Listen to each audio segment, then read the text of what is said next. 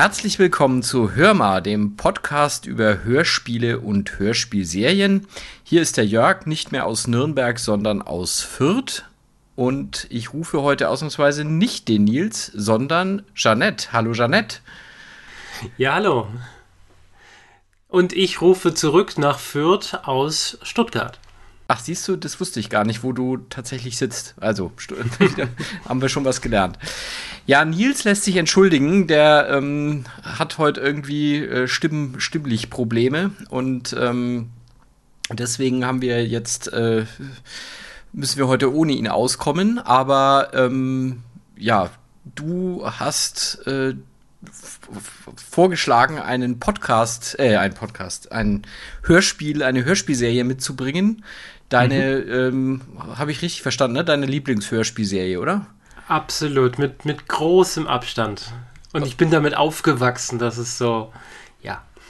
Also ich bin sehr gespannt, wir kommen dann gleich darauf zurück, was es ist. Ich bin sehr gespannt, weil ich ähm, die Serie immer bei mir rumliegen hatte und aber irgendwie nie dazugekommen bin, reinzuhören. Und durch dich äh, haben wir das jetzt aber, habe ich das jetzt mal auch tatsächlich, bin da ein bisschen eingestiegen.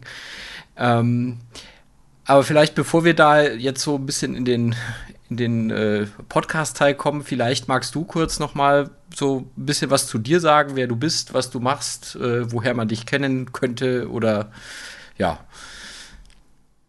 Ja, natürlich, das kann ich schon mal ein, als Einstieg hier so bieten.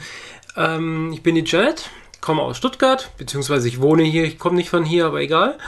Ähm, ich mache zusammen mit der Michaela vom Bodensee äh, gemeinsam den Podcast Freischnauze Podcast und den etwas eingestaubten Woman in Tech Podcast. Und nebenher habe ich noch mit äh, anderen Kollegen den The Orville Radio Podcast, in dem wir einzelne Episoden von der Fernsehserie The Orville besprochen haben. Und ähm, ja, ich bin leidenschaftlicher Fan von, von Hörspiel und seit es Podcasts gibt, äh, gibt es bei mir quasi keine Hintergrundmusik, sondern nur noch Hintergrundpodcasts. Und aus und diese, diese Hörspiel-Fanatismus, der reicht halt zurück in, äh, in die Zeiten, als ich Hörspielkassetten in Kassettenrekorder stecken musste und in meinem Zimmer äh, mal Zeit für mich hatte.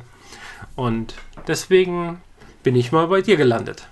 Also das heißt, du bist auch ein, ein Hörspielkind der, also der, der, der frühen Kindheit sozusagen von Anfang an. Äh, ja, vor allem, also ich habe Hörspiele angefangen zu hören, so ab 87 ungefähr. Mhm. Aber dann natürlich halt die Hörspiele, die es schon gab. Da sind wir nicht losgezogen und haben die Bücherläden leer gekauft mit, von Hörspielen, die es damals noch nicht so richtig viel zu kaufen gab. Also mal von drei Fragezeichen und TKKG abgesehen. Und fünf Freunde und ja, ja, also das, ich habe viel gekriegt durch meinen Vater, der beim, der, der bei einem Radiosender gearbeitet hat. Und da kamen dann so diverse Radioaufnahmen mir zugute. Ah. Also ich habe diverse Kassetten gekriegt, wo dann halt handschriftlich drauf stand, welche Episode da drauf ist. Ah, okay und das darüber dann wahrscheinlich auch zu dem zu der Hörspielserie heute, weil das ja auch eine Radioserie ursprünglich ist, ne? Genau das. Okay, ja, wir können ja vielleicht, ich meine, es ist immer ein bisschen äh, Nils und ich machen da auch immer ein Geheimnis drum, worum es geht, was ein bisschen Quatsch ist, weil es steht eben im Episodentitel. Aber, ja, eben. aber wir können ja trotzdem mal sagen, um was es geht. Also wir sprechen heute über äh, den letzten Detektiv. Das ist eine Hörspielserie von Michael Koser. Ähm, ich würde so sagen, die zweite große Serie von ihm, ne? Zusammen mit Van Dusen. Genau genau das. Also es sind eigentlich die beiden großen Serien von ihm. Was er, die anderen Sachen, die er sonst so produziert hat, waren eher so Einzelgänger sozusagen. Also einzelne Geschichten, aber als Serie hat er, sind nur diese beiden so richtig gut bekannt.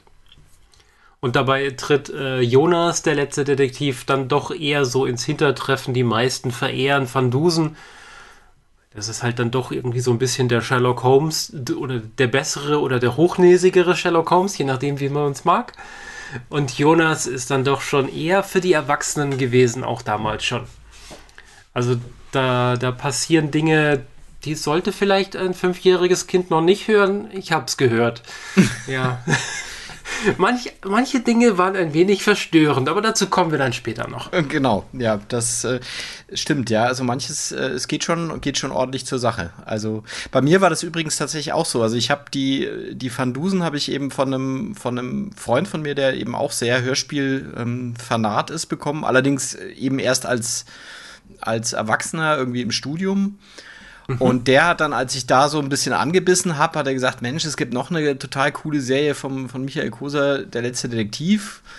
Und ja, wie gesagt, hatte ich ewig rumliegen, habe dann immer gedacht, ich muss da mal reinhören und dann ist es aber auch irgendwie in Vergessenheit geraten und ja, dann kamst du und die Gelegenheit war günstig. Ja. Genau.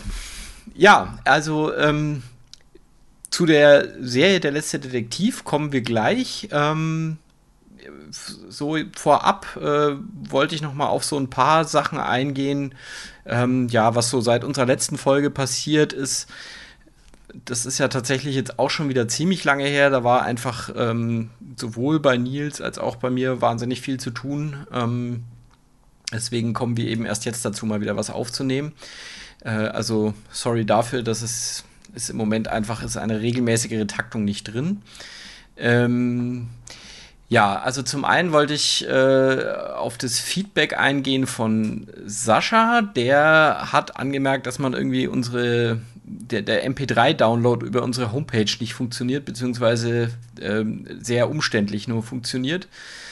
Das haben wir jetzt korrigiert. Bei der Gelegenheit ähm, wollte ich allerdings mal äh, sagen, falls es jemand gibt, der Podcasts nicht über einen Podcatcher hört, sondern tatsächlich sich die irgendwie runterlädt oder über die Webseite anhört ähm, und vielleicht gar nicht weiß, dass es sowas wie Podcatcher gibt, ähm, wollte ich das nochmal so als Tipp mitgeben. Also es gibt äh, Software, mit dem man diese Podcasts relativ leicht abonnieren kann und ähm, dann auch automatisch immer die neuesten Folgen äh, herunterladen bekommt bei Sascha, glaube ich, hatte das einen anderen Grund, dass er die immer als, als Download haben wollte. Also ich glaube, der weiß grundsätzlich schon, was, was Podcatcher sind. Ich habe jetzt nur gedacht, ich streue das mal so.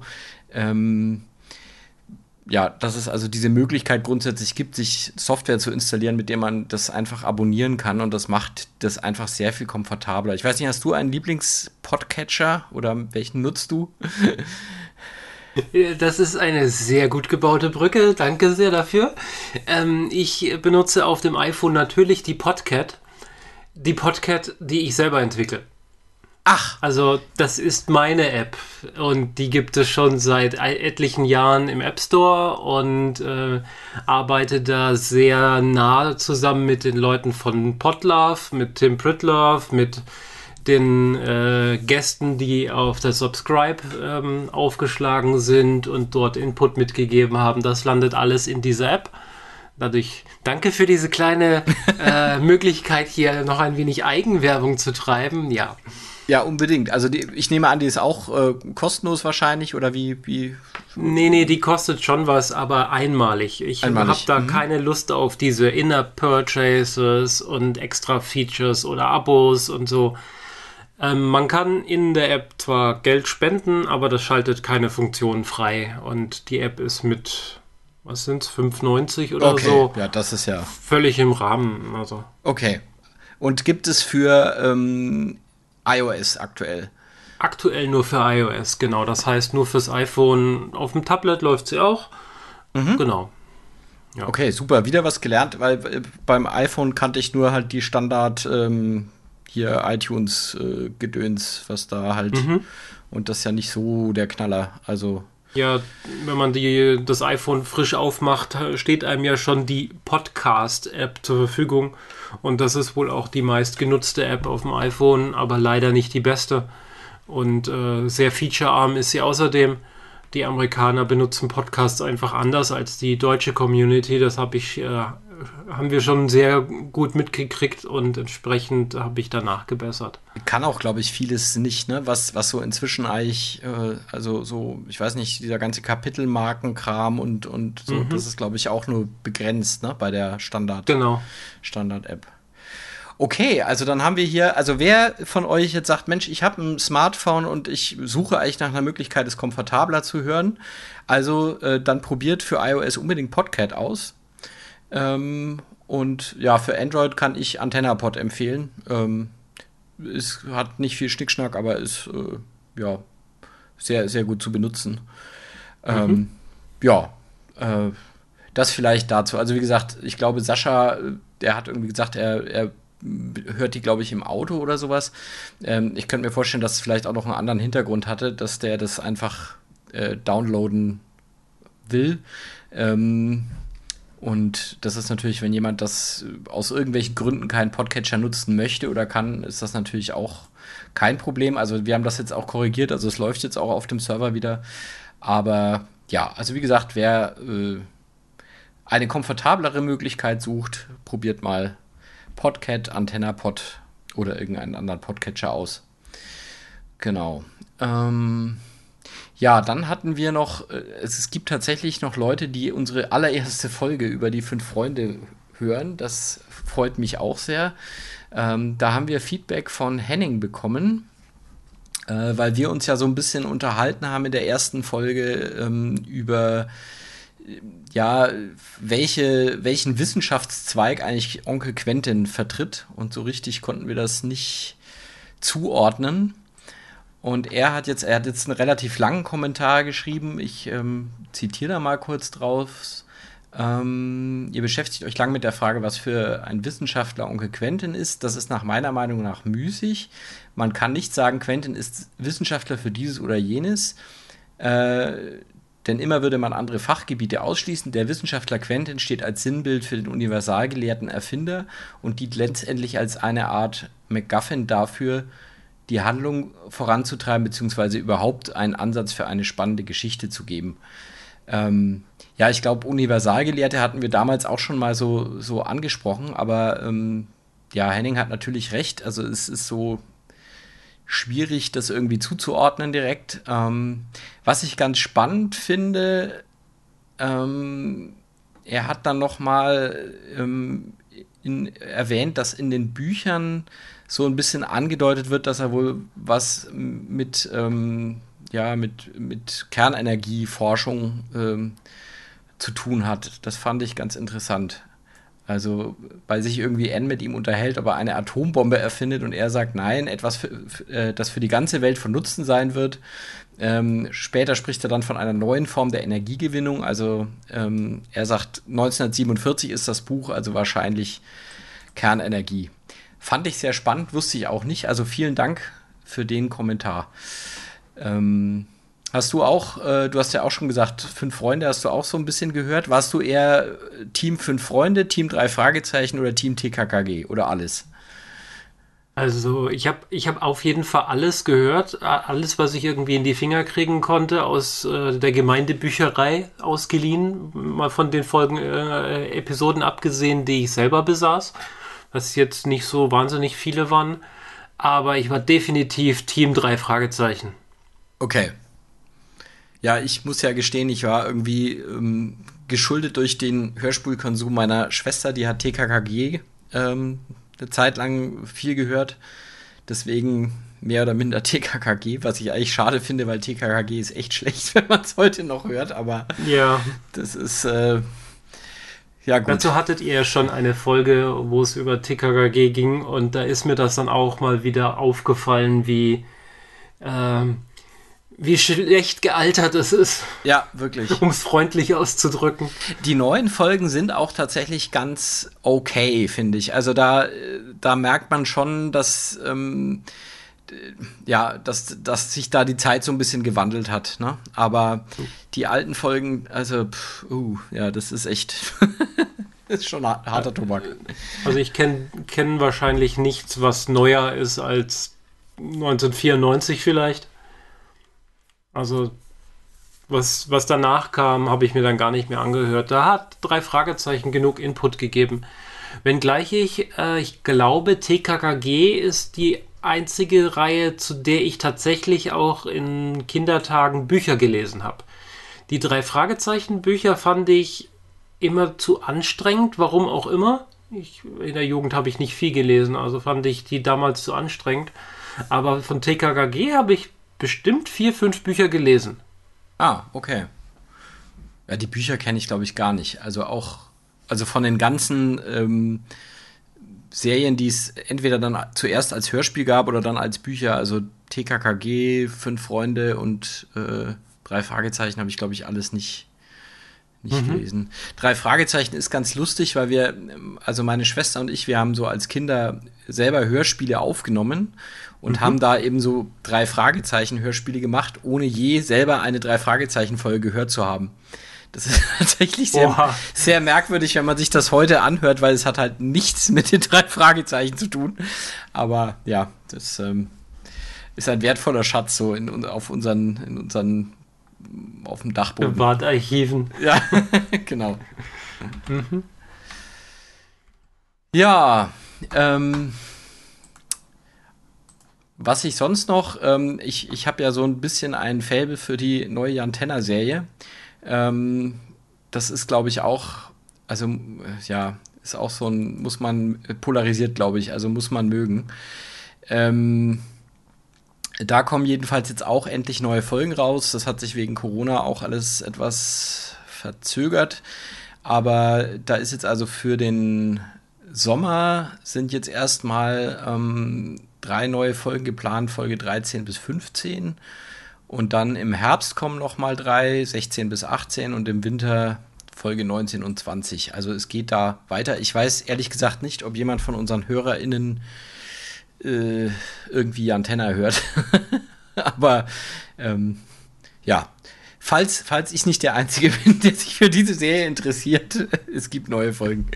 Also du bist definitiv nicht der Einzige, wenngleich ich nicht äh, die gehört habe. Also ich kenne weder die alten noch die neuen. Aber ein, ein sehr prominenter Hörspielfan von Jan Tenner ist Reinhard Remford. Und den kennt man von Methodisch Inkorrekt. Ach. Dem Podcast. Okay. Siehst du, also das wusste ich auch nicht. Okay, also dann, ja, ähm, ja, die, neu, die alte Serie ist halt auch so ein bisschen, ähm, ja, die ist sehr trashig und man kann die so aus Nostalgiegründen, finde ich, ganz gut hören.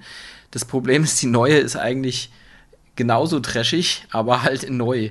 Und da wird es mhm. dann stellenweise, ich bin immer noch so hin und her gerissen, ob die richtig gut wird, weil einige Ideen sind schon echt cool, aber manche Sachen sind auch ein bisschen flach, muss ich sagen. Aber naja, wie es halt immer so ist. Ähm, ja, also jedenfalls, falls jemand da ähm, auch Interesse dran hat, äh, hört mal rein. Ja, ähm, wir haben ja auch immer bei uns so einen Punkt Hörspiel oder Podcast-Entdeckungen, äh, wo wir einfach so ein bisschen entweder eine Hörspielserie oder ein Hörspiel, was uns kürzlich aufgefallen ist und was wir seitdem hören, ähm, darüber erzählen. Und äh, du hast was mitgebracht, was gleich beides ist, wenn ich das richtig verstanden habe, ne? Ja, genau. Ich habe ähm, Welcome to Night Vale äh, als Empfehlung mit dabei. Das ist entstanden, also das sind zwei amerikanische Autoren, also das ist hier weitestgehend englischer Content. Ähm, zwei amerikanische Autoren, die irgendwie ein Fable dafür haben, Geschichten zu erzählen. Und die so eine Mischung aus Hörspiel und äh, Hörbuch als Episoden veröffentlichen.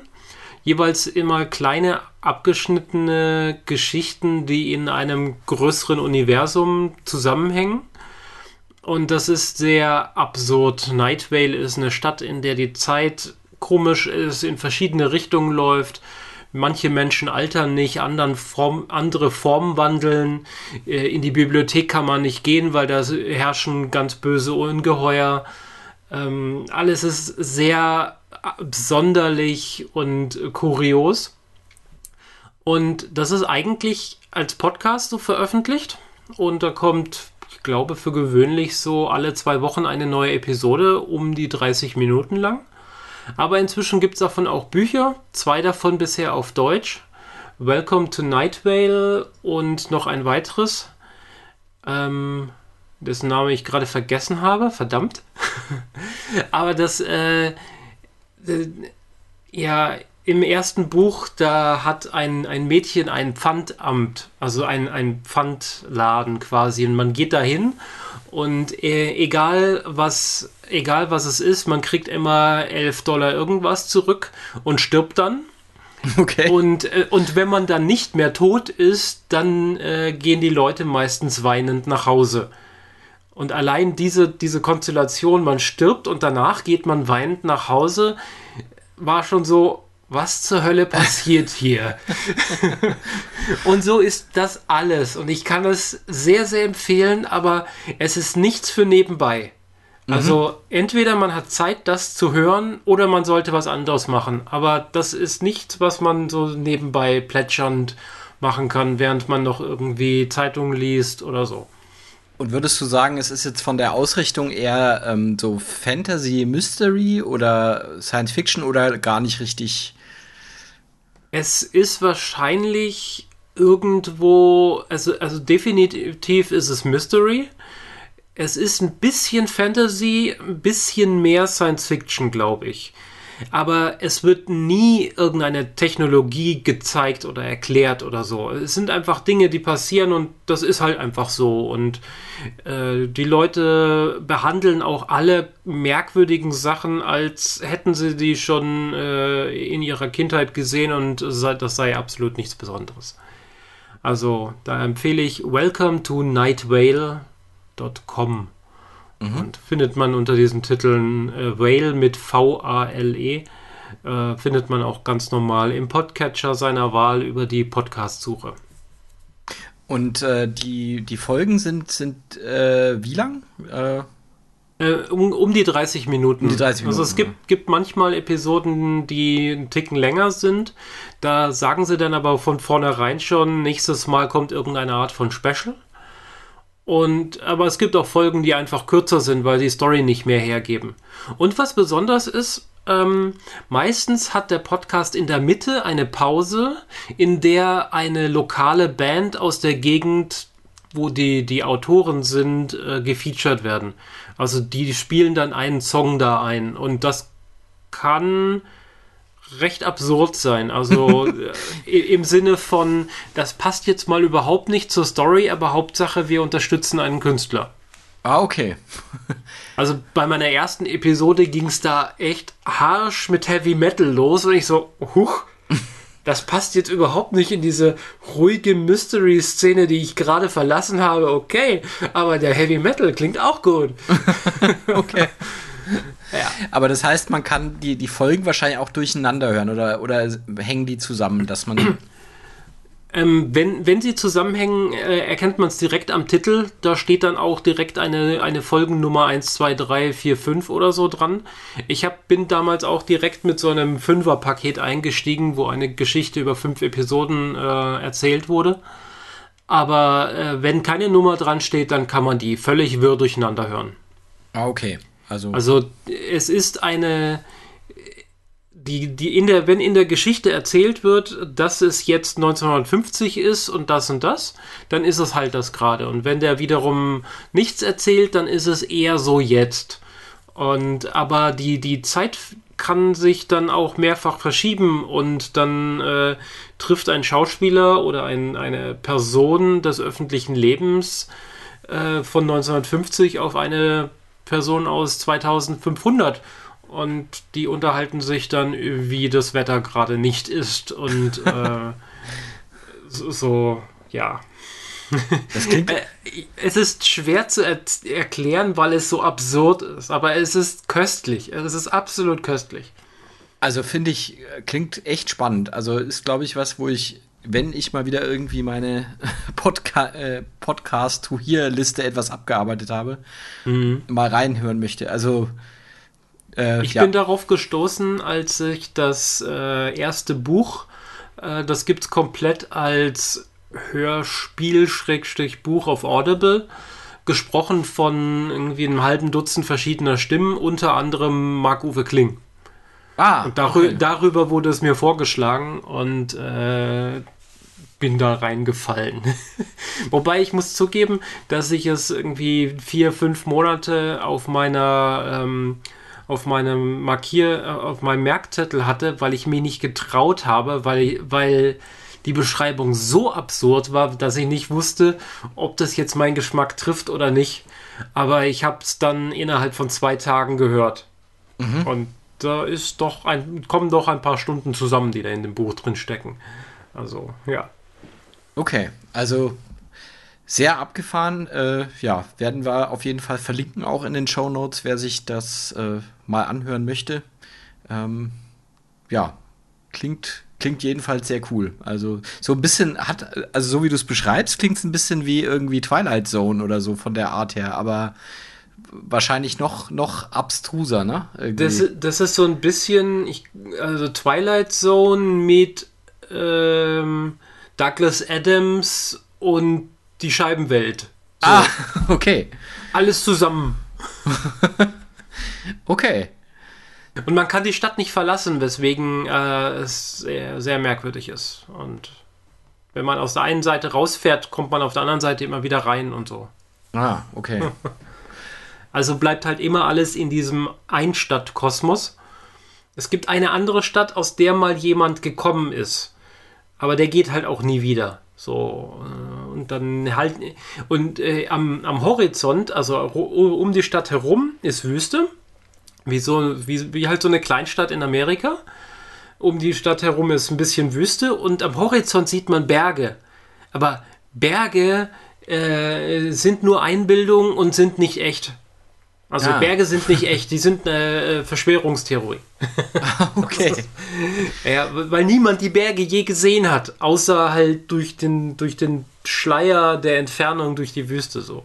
Das heißt, ein, ein bisschen Gilligan's Island ist auch noch dabei mit dem ja, Ort, genau. den niemand verlassen kann. genau. Okay.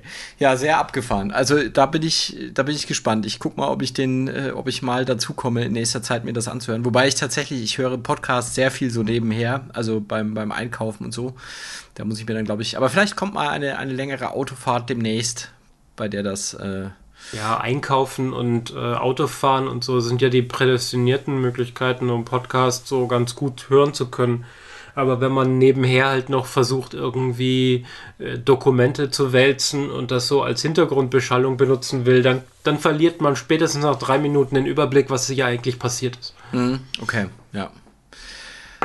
Okay, also danke für den Tipp auf jeden Fall. Das äh, ja, klingt sehr spannend. Ähm, ja, ich habe tatsächlich, ähm, also ich habe keine Hörspielentdeckung, ich habe zwei Podcast-Entdeckungen. Äh, die eine davon, äh, muss ich gestehen, habe ich selber noch nicht reingehört. Ähm, ich habe nur gesehen, dass es die gibt. Ähm, das ist der Podcast 2 plus 2 ist 4, immer und überall. Äh, das ist ein Fandusen-Podcast.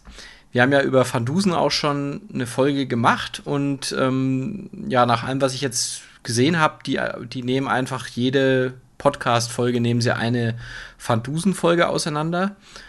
Äh, wie gesagt, ich habe noch überhaupt nicht reingehört, äh, aber äh, ja, werde es jetzt hier einfach mal verlinken, falls es jemanden interessiert. Ähm, ja, könnt ihr ja mal äh, reinhören und vielleicht denen, die das machen, irgendwie Feedback hinterlassen. Äh, wie gesagt, bei mir ist es auch noch auf der To-Hear-Liste. Ähm, das andere, was ich vor kurzem entdeckt habe, ist ähm, der Podcast Zwei Retter, eins Mikro. Äh, der ist von Tobi Schlegel. Ähm, das ist ja so jemand, also ich bin, wie wahrscheinlich viele Kinder der 90er oder also Kinder der 80er, Kinder der 90er, so ein bisschen mit Tobi Schlegel als, als Viva-Moderator äh, aufgewachsen. War auch ganz witzig, weil der ungefähr mein Alter ist. Also das heißt, als der dann bei Viva ausgefallen ist, weil er Abi-Prüfungen hatte, hatte ich gerade auch Abi-Prüfungen. Das, das war eigentlich ganz, ganz nett. Deswegen habe ich immer so auch so ein bisschen verfolgt, was der so macht. Und der hat ja vor ein paar Jahren sich weitestgehend so von, vom Fernsehen ähm, zurückgezogen. Ähm, das nicht komplett eingestellt, aber ähm, ja, lange Zeit erstmal gar nichts gemacht und dann nur so auf Sparflamme, weil er ähm, Rettungssanitäter geworden ist. Weil er eben gesagt hat, er, er möchte was machen, was relevant ist. Äh, was mir in Zeiten, in denen irgendwie, ja, ich weiß nicht, Leute eigentlich nach Aufmerksamkeit gieren und immer noch, noch mehr irgendwie Follower und noch mehr dies und noch mehr jenes, mir irgendwie auch Respekt abnötigt, ja, dass einfach jemand, der eine große Fernsehkarriere gemacht hat, dann einfach sagt, nee, das kann jetzt nicht alles gewesen sein und ich mache jetzt einfach einen, einen Job, der Menschen zugutekommt. Ähm, ja, und der hat jetzt eben nach, nach mehreren Jahren in der, in der Rettung hat er jetzt eben einen äh, Podcast gemacht, wo er so ungefähr immer eine halbe Stunde jemanden interviewt, der oder die in dem äh, in der Rettung arbeitet, also äh, Rettungssanitäter, Intensivmediziner, Notärzte, was auch immer. Ähm, spricht mit denen einfach so ein bisschen über ihre Erfahrungen, ähm, die sie so in ihrem Dienst erleben. Ähm, es ist auch immer noch so ein kleines ähm, Erste Hilfe für, ich weiß gar nicht, wie, wie heißt es, Erste Hilfe für jedermann oder Erste Hilfe für alle, irgendwie sowas, wo er, ähm, wo sie dann einfach immer noch mal so ein paar Erste Hilfe Tipps, die man halt in dem Podcast gut erklären kann und die auch relativ einfach sind für Laien, ähm, einfach noch mal ähm, ja, auffrischen sozusagen. Ich finde das sehr launig, ähm, ist nicht zu lang, nicht zu kurz und man kriegt eben einen Eindruck, ähm, wie diese, diese Arbeit äh, abläuft und ja, kommt wöchentlich, glaube ich. Also ja, kann ich sehr empfehlen. Finde ich sehr, sehr unterhaltsam und interessant. Mhm. Ja, Ja, dann würde ich sagen, können wir eigentlich zum eigentlichen äh, Thema der Folge kommen. Ähm, ich muss sagen, ich bringe immer den, den Namen tatsächlich durcheinander. Heißt es nur der letzte De Detektiv oder Jonas der letzte Detektiv oder weder noch? Es heißt Jonas der letzte Detektiv. Okay. Siehst du, dann habe ich es hier im Patch schon falsch geschrieben. Das äh, erklärt es natürlich. Ja, äh, also das wird auch im Abspann immer wieder so genannt. Also deswegen übernehme ich das jetzt so, wie es im Abspann genannt wird. Okay. Beziehungsweise äh, im, ja doch, nur im Abspann, genau. Ja, äh, wir können ja mal anfangen, für die, die jetzt die, die Serie gar nicht kennen, vielleicht mal ganz kurz zu sagen, worum geht's, wo spielst, wann spielst.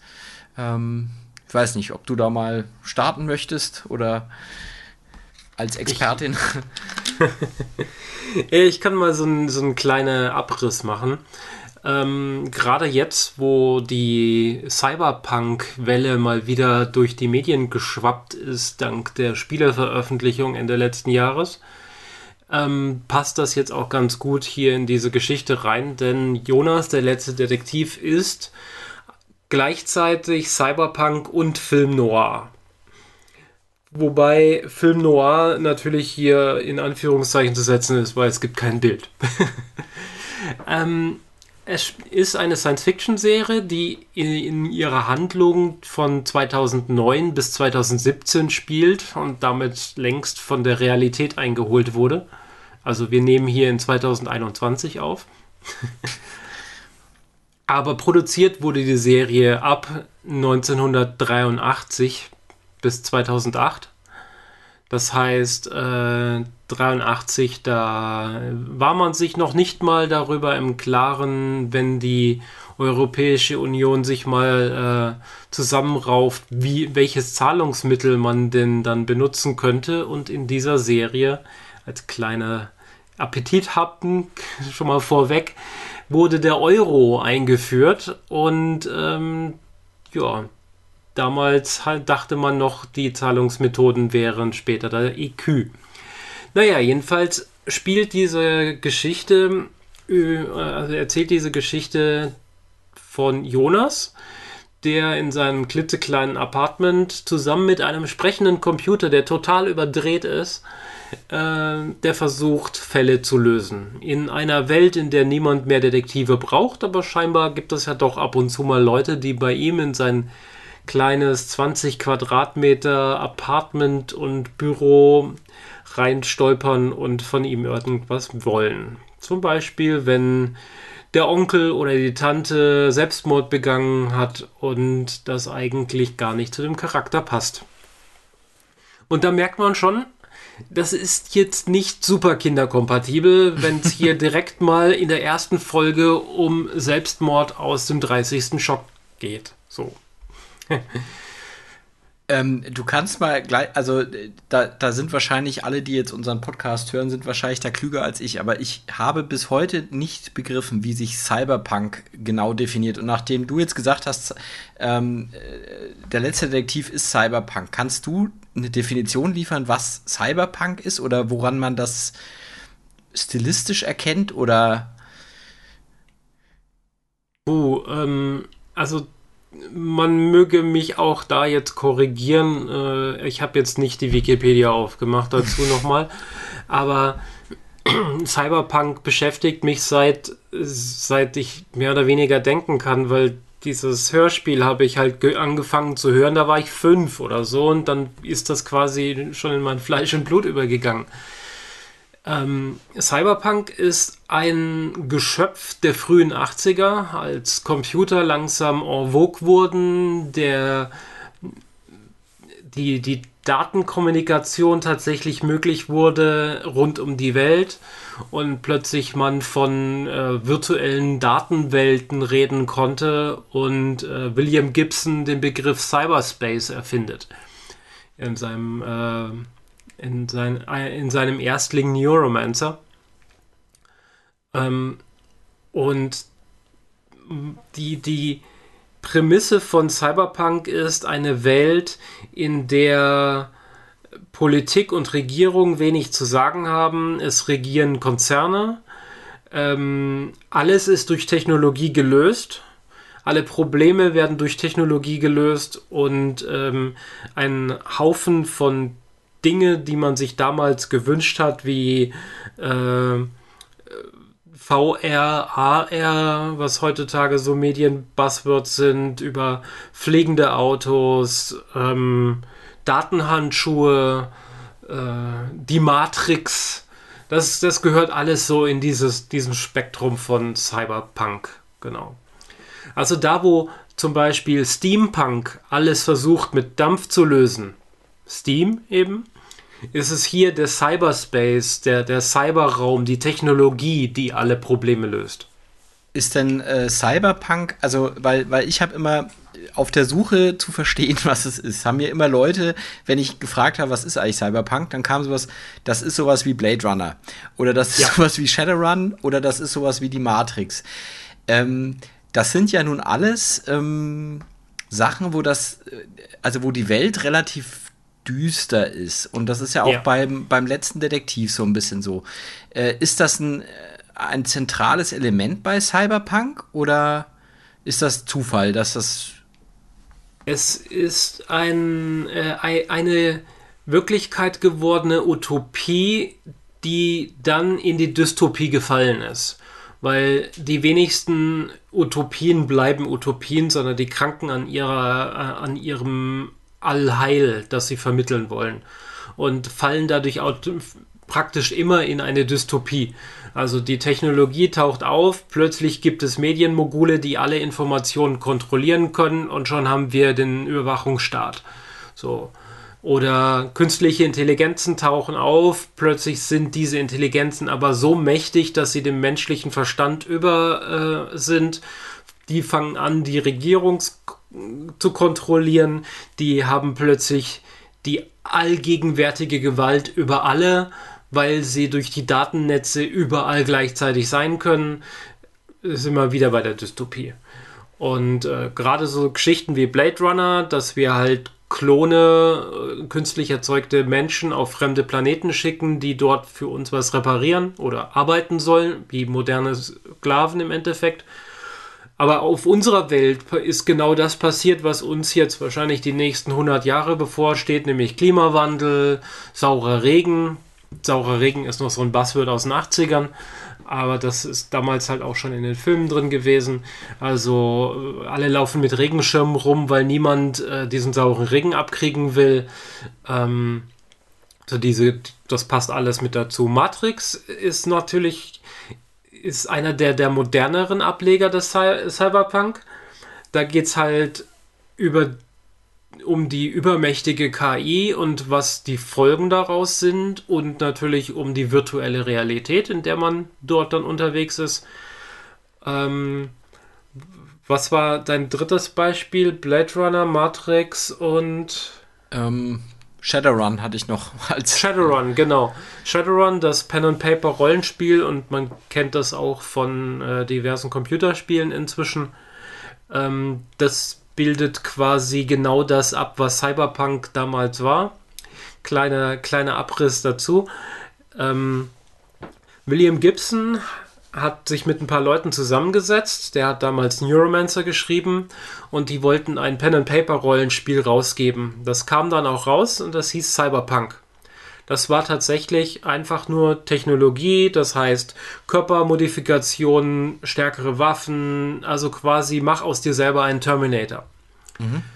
Und wenn man das Ganze jetzt noch mit ein bisschen Herr der Ringe verknüpft, äh, es gibt Drachen, die sind quasi sowas wie Konzerne und es, die, die Magie ist zurückgekommen. Es gibt Orks, Elfen, Gnome und so weiter und es gibt Zauberer. Dann bist du bei Shadowrun. Aber Shadowrun ist quasi eine Mischung aus Cyberpunk und Fantasy. Mhm. Genau. Ah, okay. Also dann äh, es, das hilft mir jetzt schon mal tatsächlich ein bisschen von der Einordnung her, weil das, ähm, ja, wie gesagt, ich habe ich hab immer so mit der Definition da äh, Schwierigkeiten gehabt. Und gleichzeitig habe ich aber auch gemerkt, dass mich, ähm, also beim Hören hat mich die Serie tatsächlich auch so ein bisschen erinnert an dieses Setting. Ne? Also ich glaube, bei Blade Runner mhm. äh, habe ich auch irgendwo gelesen, dass ganz viele ähm, Jonas der letzte Detektiv mit Blade Runner so ein bisschen assoziieren. Ähm, ja. Aber mir sind auch, also irgendwas hatte ich noch, wo ich gedacht habe, das ist so. Ach ja, das ist dieses, äh, dieser Film da mit, äh, mit Charlton Heston, wie heißt der? Soylent Green. Äh, ja, das passt auch ein bisschen in dieses Schema rein, wenngleich das im eigentlichen Sinne kein Cyberpunk ist, sondern einfach nur eine Dystopie. Ja. Aber ja, genau. Ähm, wo wir es eben noch von Matrix hatten, derselbe Hauptdarsteller Keanu Reeves hat früher, einige Jahre vorher, 1996, schon mal einen äh, Cyberpunk-Film gemacht, der tatsächlich auch auf einer Kurzgeschichte von William Gibson basiert, nämlich Johnny Mnemonic. Im mhm. Deutsch heißt er auch vernetzt, aber im Englischen gibt, heißt er einfach nur Johnny Mnemonic. Da hat er halt einen Datenspeicher im Hinterkopf, hat dafür echte Erinnerungen aufgegeben, hat äh, eine Datenbuchse an den Hinterkopf und schmuggelt halt äh, irgendwie Konzerninformationen durch über Ländergrenzen hinweg. Kann man sehr gut gucken, wirkt ein bisschen trashig aus der Zeit, weil die hatten damals mäßig viel Budget, aber eine tolle Story. Ähm, ja, kann man so als Filmempfehlung quasi noch mal in den Raum schmeißen. Ah, okay. Das, ich dachte, der wäre so, hätte, wäre so gefloppt, aber das äh, ist vielleicht auch. Der ist auch an den Kassen gefloppt, aber wenn man einen guten Cyberpunk-Film gucken will und nicht immer nur Blade Runner gucken möchte, dann guckst du Johnny Mnemonic. Ah, okay. Also eine klare Guckempfehlung von dir, auf jeden Fall. Ja, auf jeden Fall. Mhm. Ich liebe noch die Szene, wo er in seinem inzwischen ziemlich runtergekommen und versifften Anzug und der ist so einer, der immer in den schicksten Hotels unterwegs ist und sich seine Klamotten bügeln lässt. Und dann steht er irgendwann auf einem Schrottberg und ruft in, in die Nacht hinein, ich will Zimmerservice. ich liebe diese Szene. Okay, also das äh, das, äh, der, vor dem habe ich eben immer so ein bisschen Halt gemacht, weil ich äh, eben irgendwie gedacht habe, der, der gilt als so, so, ja, also ich habe irgendwo eben mal gelesen, dass der so gefloppt ist und so schlecht war. Aber wenn du jetzt sagst, das ist ein, ein guter Cyberpunk-Film mal abseits von den, ja, von den üblichen Verdächtigen, ja. dann ist er, glaube ich, mal, ähm, muss man das mal gucken, ja. Das erfährt man eigentlich, ähm, das habe ich mich tatsächlich mehrfach gefragt bei der Serie, ähm, erfährt man von Jonas, warum er der letzte Detektiv ist? Also warum eigentlich offenbar niemand mehr Detektive braucht? Ähm, warum man sie nicht mehr braucht, bin ich jetzt gerade nicht mehr so ganz sicher. Also bei ihm war es so, er hat halt irgendwie, er kam aus dem Antarktischen Krieg zurück, was auch immer das damals war und wer dagegen wen gekämpft hat, äh, wird nie gesagt.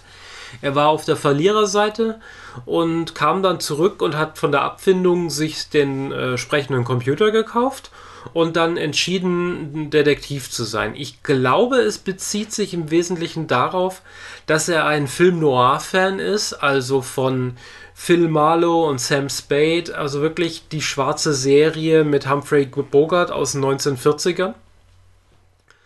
Und deswegen wird er, möchte er Detektiv sein und er will halt so ein harter Hund sein, äh, wie, wie damals in den Filmen. Aber warum sonst das niemand mehr machen will, er erwähnt sowas, das will niemand machen, aber er erklärt es nicht. Vielleicht, weil man heutzutage einfach äh, sich einen möglichst äh, einfachen Beamtenjob sucht, damit man äh, die fünf, für alle fünf gerade sein lassen kann. Oder ja. so. Man will sich nicht die Finger schmutzig machen und nicht mehr durch die Gegend fahren. Und in der modernen Welt ist alles digital gelöst. Wozu brauchst du noch einen Laufburschen, der irgendwo hinläuft? Aber offensichtlich brauchst du doch, weil immerhin sind 42 Folgen dabei rumgekommen und äh, die sind allesamt durchweg spannend. Ja, also die, die, ähm, die, die, was ich eben noch überlegt habe, ob ähm, es vielleicht auch damit zu tun hat, dass eben dadurch, dass die Welt ähm, so, ja, äh, du hast ja vorhin schon so gesagt, ne, dass, dass Politik und so nicht mehr viel zu sagen haben und auch eigentlich die, die Polizei sich meistens raushält, dass vielleicht auch deswegen einfach so ein, also die Mehrheit der Leute davon ausgeht, so äh, das Problem Verbrechen oder so ist ja gelöst. Ne? Das löst genau. irgendwie der, der Staat und, und äh, für uns und er springt sozusagen in die Lücke, wo das halt nicht funktioniert, ne? Weil, weil mhm. eben. Aber okay, also es gibt, es gibt keine direkte Erklärung, warum es sonst keiner macht. Also er meint, ähm, es gibt noch so, so einen soften Abklatsch davon. Er bezeichnet sie als Nachtwächter äh, und so, die, die halt gerne mal noch der Ehefrau hinterherstellen, um zu gucken, ob die sich jetzt auch an den Ehevertrag hält und äh, solche Geschichten. Aber so richtig einen handfesten Detektiv, der noch einen Mord aufklären will, das überlässt man doch lieber dem Department. Okay, ja. Der Popo, der Populationspolizei. Ach ja, stimmt, die kommt ja, da, da, da, ja, da musste ich auch etwas schmunzeln über die merkwürdige Abkürzung, aber das, äh, das muss man vielleicht auch sagen, die Serie ist, ähm, ist an manchen Punkten äh, verblüffend nah an der Realität, also an der heutigen Realität. Ähm, du hast den, den sprechenden Computer schon erwähnt, auf den wir sicher gleich auch noch mal eingehen, der eben, finde ich, sehr viel vorwegnimmt von dem, was eben so ähm, Alexa und Echo und Siri und sowas heute sind. Boah, da tust du Sam aber echt unrecht, weil Sam ist viel mehr als ein Alexa je sein könnte. ja, aber was ich, was ich spannend ja. finde, ist, dass es, ähm, also nach meiner Erinnerung war bis dahin, dass, also äh, so die intelligenten Computer und Roboter gab es irgendwie ja auch in Science-Fiction-Serien und, und äh, Filmen vorher schon. Aber da war das halt meistens so, dass das irgendwie ein, äh, entweder war es ein Roboter, der halt irgendwie mit die ganze Zeit mit dabei war. Oder es war halt irgendwo ein Kasten, der irgendwo stand. Aber so, also was bei, ähm, bei Jonas ja so ist, ist, dass der, also ich glaube, das, das ist ja auch eher ein stationärer Gerät, was da irgendwie irgendwo steht, aber er ist so ja sozusagen immer mit dabei ähm, und, und kommuniziert mit, mit Jonas, ne?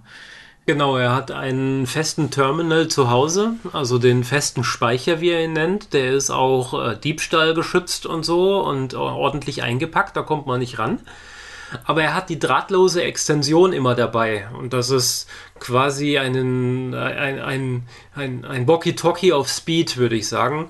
Später kriegt er sogar noch Räder und kann durch die Gegend fahren, wenn, wenn, er, wenn man ihn auf den Boden setzt und so Späße und hat dann noch eine kleine Kneifzange, um dann noch irgendwas einzusammeln oder einen Gegner zu kneifen oder abzulenken in dem Fall.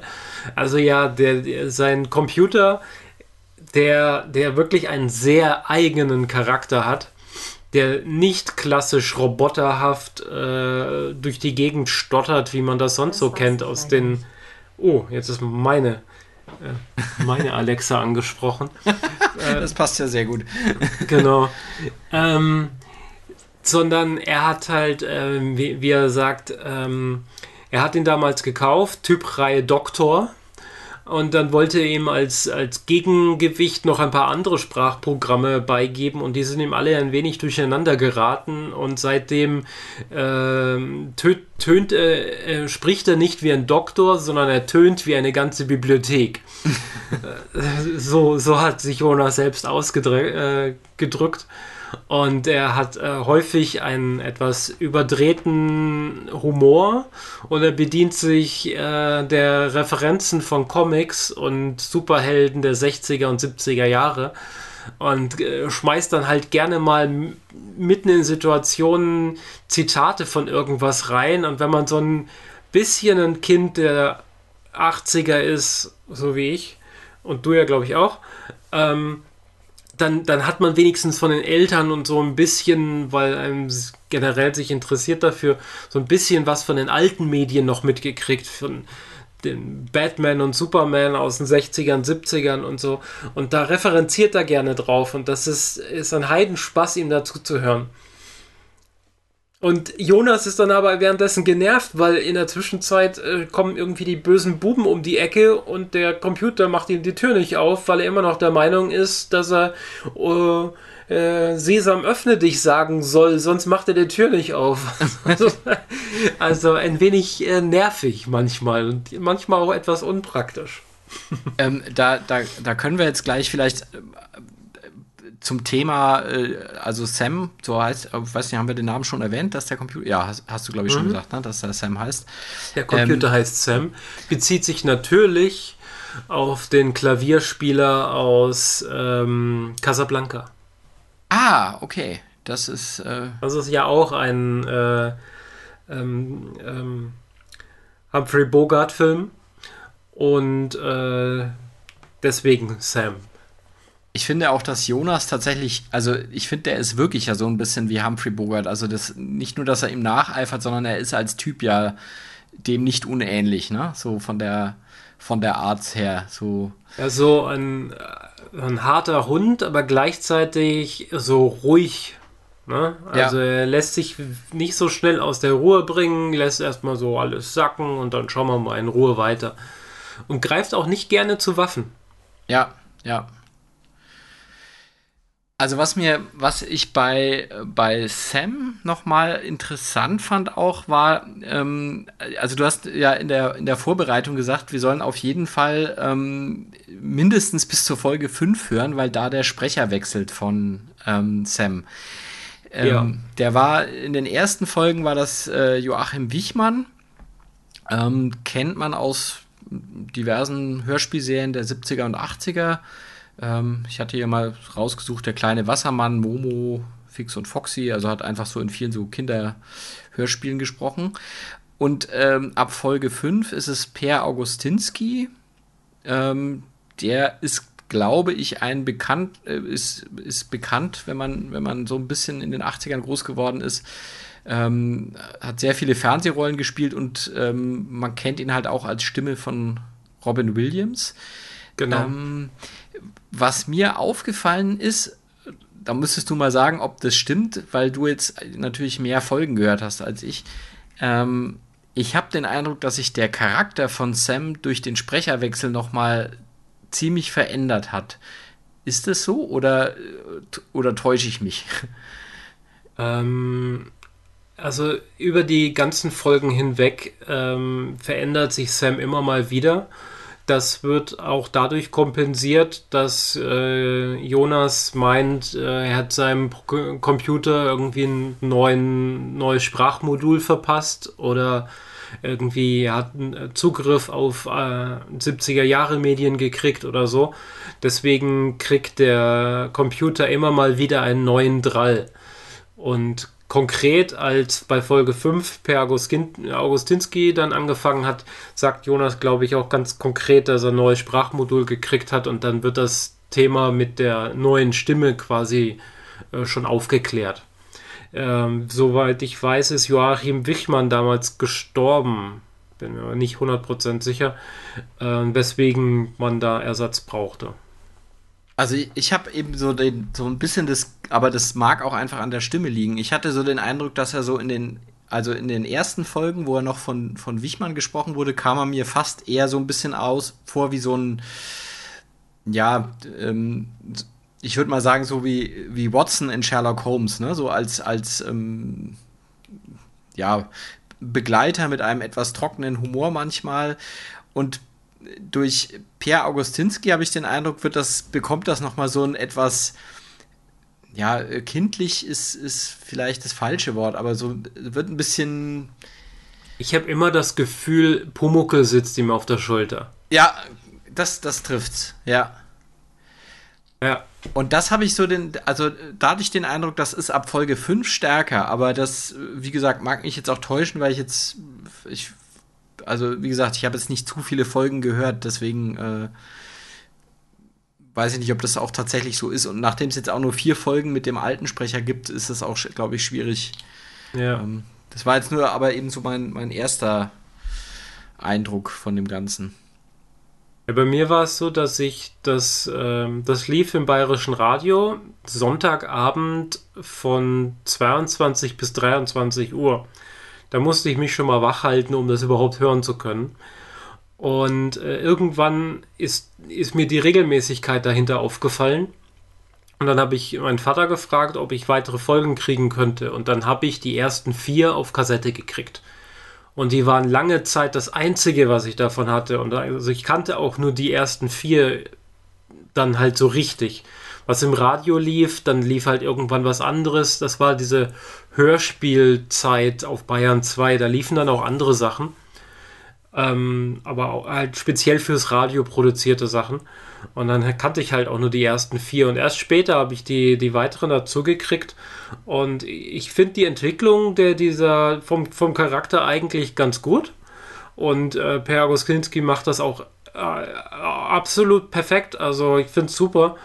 Ähm, ich manchmal wirkt er halt etwas überdrehter, eben so ein bisschen Pummel, Pumuckelartig, aber in der jeweiligen Situation ist es halt einfach passend, witzig genug, so um, um der Düsterheit der, der, der, dieser Depression, dieser Stimmung und so weiter ein bisschen zu entkommen, ist Sam der Gegenpol. Weil sonst wärst du wirklich nur die ganze Zeit in einer regnerischen, düsteren Nachtsituation unterwegs und die bösen Leute versuchen dich um die Ecke zu bringen. Und Sam lockert das auf. Das finde ich super. Ah, das stimmt, das ist ein, also so habe ich das noch gar nicht, äh, habe ich noch gar nicht dran gedacht, dass das, aber stimmt, das ist, dass, dass Sam so der Gegenpol zu der ansonsten recht düsteren schwarzen, äh, ja, schwarzen ähm, Stimmung, sage ich mal, ist, die, die, die da so ein bisschen herrscht. Genau. Ja, nee, das stimmt. Ja, habe ich, hab ich gar nicht drüber nachgedacht. Aber ja, hast recht, das ist aber kommen wir mal zu dem Hauptcharakter.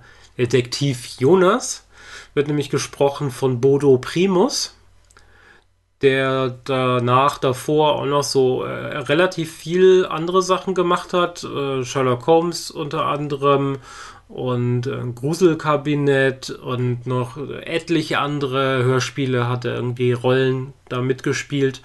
Äh, ich mag die Stimme und ich erkenne sie immer wieder, wenn sie irgendwo auftaucht. Der Detektiv selbst ist eigentlich geboren am 1. Mai 67, also 1967 und damit eigentlich fest verwurzelt in unserer jetzigen Zeit. Also in der Zeit, in der es produziert wurde, 1983, da war dann ganz klar, wie diese Welt hier um uns herum aussieht und offensichtlich äh, ist er auch groß geworden dann in den 70ern und hat dadurch genug Backlash auf die, die Film-Noir-Filme, die bestimmt zu der Zeit äh, im, im Fernsehen zu gucken waren. Und darauf stützt sich dann seine, sein, sein ganzer Wesenszug des restlichen Charakters. Wow, jetzt mache ich hier schon Medienanalyse. ja, das ist, äh, du machst das aber sehr gut, weil das sind, also allein der Begriff Film Noir war mir bis dato unbekannt. Du, bringst oh. mir, du bringst mir hier lauter äh, neue Begriffe zum äh, bei. Also, ähm, wie gesagt, Cyberpunk hatte ich durchaus schon mal gehört, aber bin immer an der Definition gescheitert. Film Noir, glaube ich, habe ich so auch noch nicht gehört. Also, insofern. Also, die, aber die schwarze Serie sagt dir auch nichts dadurch? Nee, ich bin, glaube ich, okay. ein, ein Kulturbanause. Was, was ist denn die schwarze Serie genau? Also, die schwarze Serie, das. Ähm, so, das sind viele Filme so um die 40er Jahre, also auch so um den Weltkrieg rum, aber produziert in Amerika. Deswegen ist der Bezug auf den Zweiten Weltkrieg häufig nicht da oder er spielt nur untergeordnet eine Rolle, weil in Amerika auf dem Festland hast du vom Krieg außer bei Produktion für Waffensachen davon nicht allzu viel mitgekriegt.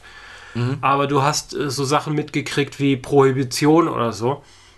Und dann äh, in der schwarzen Serie, das ist alles sehr, sehr düster. Und der, der Film ist dann auch sehr düster. Also du hast regelmäßig die Situation, dass jemand aus dem Schatten tritt. Einfach, die, um dieses Bild zu beschreiben. Jemand tritt aus dem Schatten. Dazu muss es schon mal sehr, sehr düster sein, dass du ihn überhaupt vorher nicht sehen konntest. Mhm. Und das, das, äh, dieses Schemata gilt für die ganze Serie. Da kann man gerne mal googeln, die schwarze Serie. Da sind, gehören viele Romanverfilmungen von Dashiell Hammett äh, und äh, ähm, McDonald und ich weiß nicht, gar nicht mehr, wie die alle heißen dazu, die alle so harte Kerle, so harte Detektive darstellen, wie man sie aus dem Malteser Falken kennt. Ähm, oder äh, ja, Filme halt mit, mit Humphrey Bogart aus der Zeit. Das ist so die schwarze Serie, weil die Filme so düster sind. Nicht vom Thema immer, aber häufig, aber halt einfach von der Bildgebung, wie es damals benutzt wurde. Mhm. Genau. Okay, das äh, ich lerne hier lauter neue Dinge, nicht nur über Hörspiele. Ich bin begeistert. Ich bin großer Fan von Humphrey Bogart und äh, habe dessen ganze Filme hier und das äh, gehört halt irgendwie mit dazu. Und ich glaube auch, den, das Fable dafür kommt von Jonas, weil der immer sagt, dass er, dass er die alten Helden so toll fand und äh, dass er gerne so wäre wie, wie so äh, hart und voller Stacheln und so, ja. Ja. Ja, ähm, genau, also jetzt hatten wir so ein bisschen über, über Jonas gesprochen. Sam hatten wir vorhin schon so ein bisschen vorgezogen. Ich weiß gar nicht, ob wir gerade ähm, ja, so ein bisschen was haben wir schon, schon drüber erzählt. Ich wollte noch mal gucken, ob wir hier noch, haben wir noch irgendwas, haben wir noch was Wichtiges vergessen über ihn? Ähm,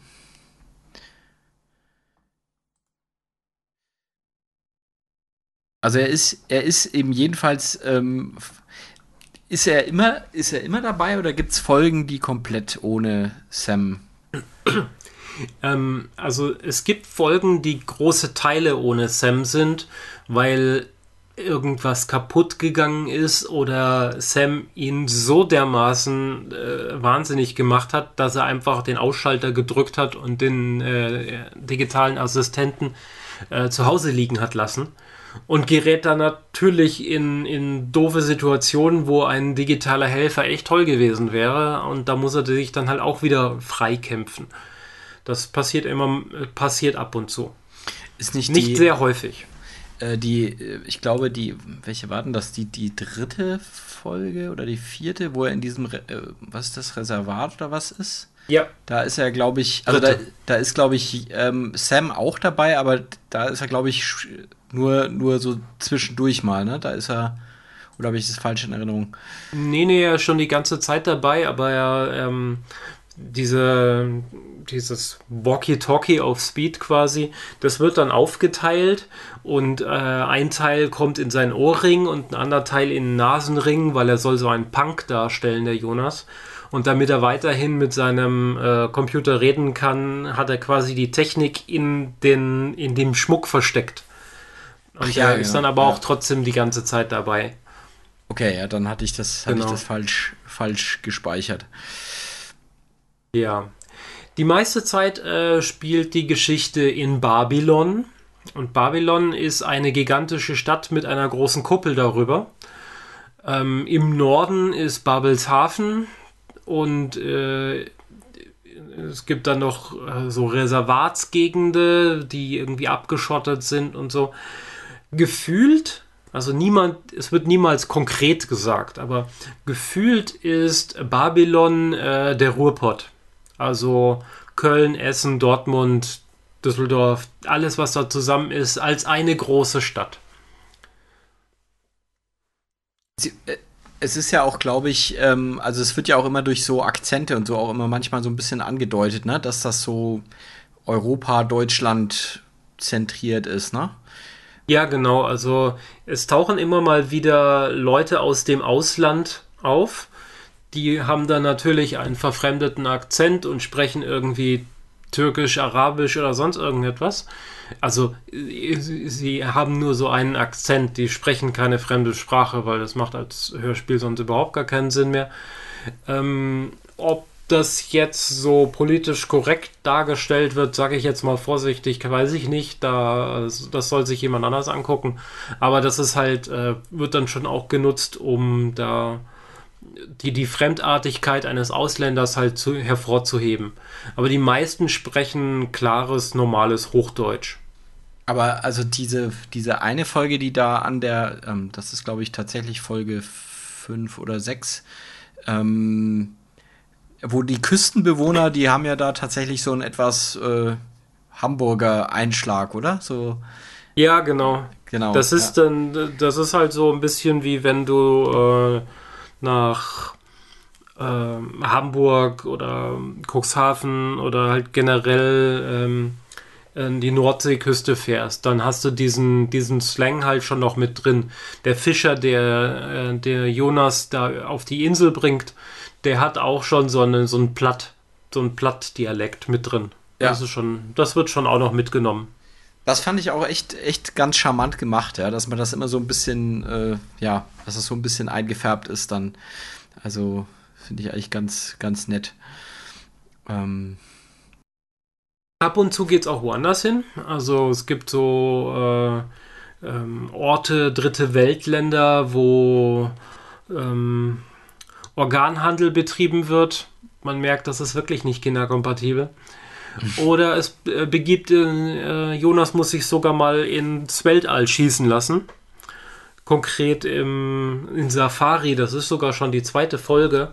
Da muss er auf eine Raumstation in Torus-Form. Das kennt man aus den 80ern noch so schön, diese kreisrunde Röhre wie ein Fahrradreifen, in der Mitte eine Narbe und in diesem Reifen außen herum kann man dann laufen, weil da durch Rotation Schwerkraft erzeugt wird. Und deswegen muss er, und er muss da halt rauf, weil er, weil jemanden wieder, weil er jemanden sucht äh, im Auftrag seines Auftraggebers. Die sieht man in 2001 sehr schön, ne? Diese, diese, genau. Diesen. Ja, ja. Das ist genau so ein Ding. So ein ja. Ding habe ich mir auch damals lange Zeit so vorgestellt. ja. Torus.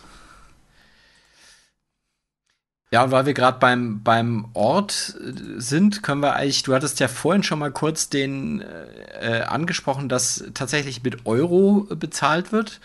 Mhm. Ähm, ein Euro ist aber nicht exakt äh, ein Euro heutzutage. So viel, so, so weit reicht dann die Weitsicht nicht, ne?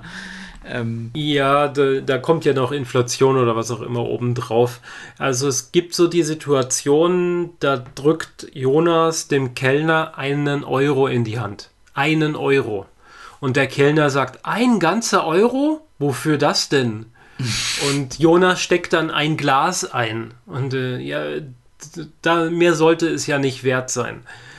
Oder ähm, er versucht Leute zu bestechen mit einem Euro. Ähm, ich, also so Pi mal Daumen würde ich sagen, dass ein Euro in seiner Zeit irgendeinen Gegenwert zwischen 10 und 20 Euro haben sollte.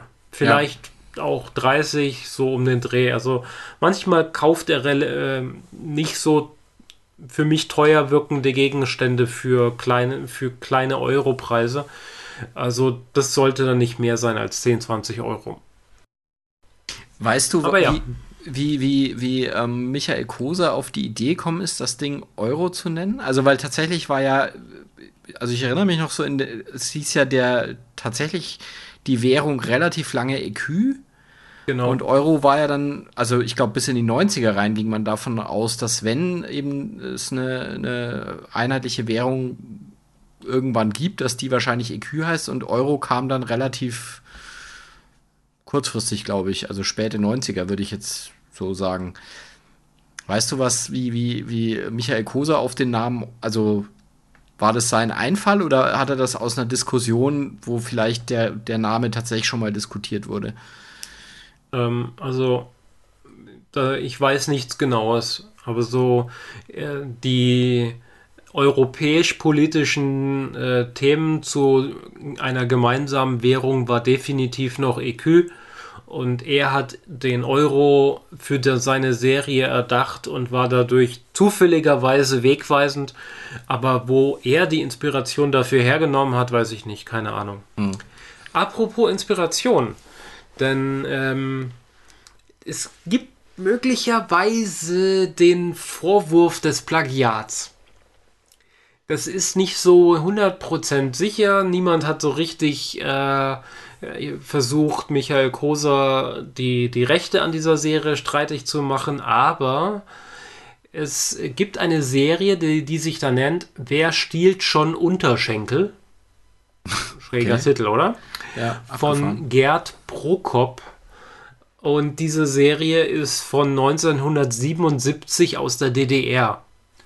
Die bildet aber nahezu alle Hauptfaktoren von Jonas der letzte Detektiv ab. Detektiv mit Computer in einer dystopischen Welt. Okay.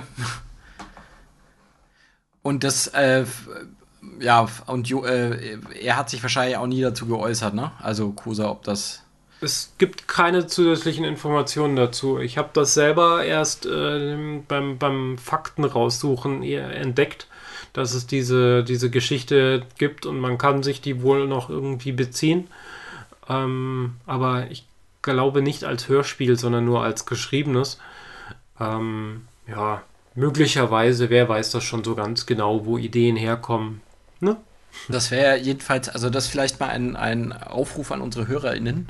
Ähm, wenn ihr, vielleicht kennt jemand von euch diese diese Geschichte tatsächlich und kennt auch ähm, der letzte Detektiv ähm, und kann da mal ein bisschen was noch zu sagen. Also das würde mich sehr interessieren, muss ich sagen, wie das, also wo da Unterschiede sind, was ähnlich ist, wer vielleicht, also ob es plausibel ist, dass Kosa da abgekupfert hat oder nicht, ähm, fände ich, fänd ich sehr spannend. Also ja.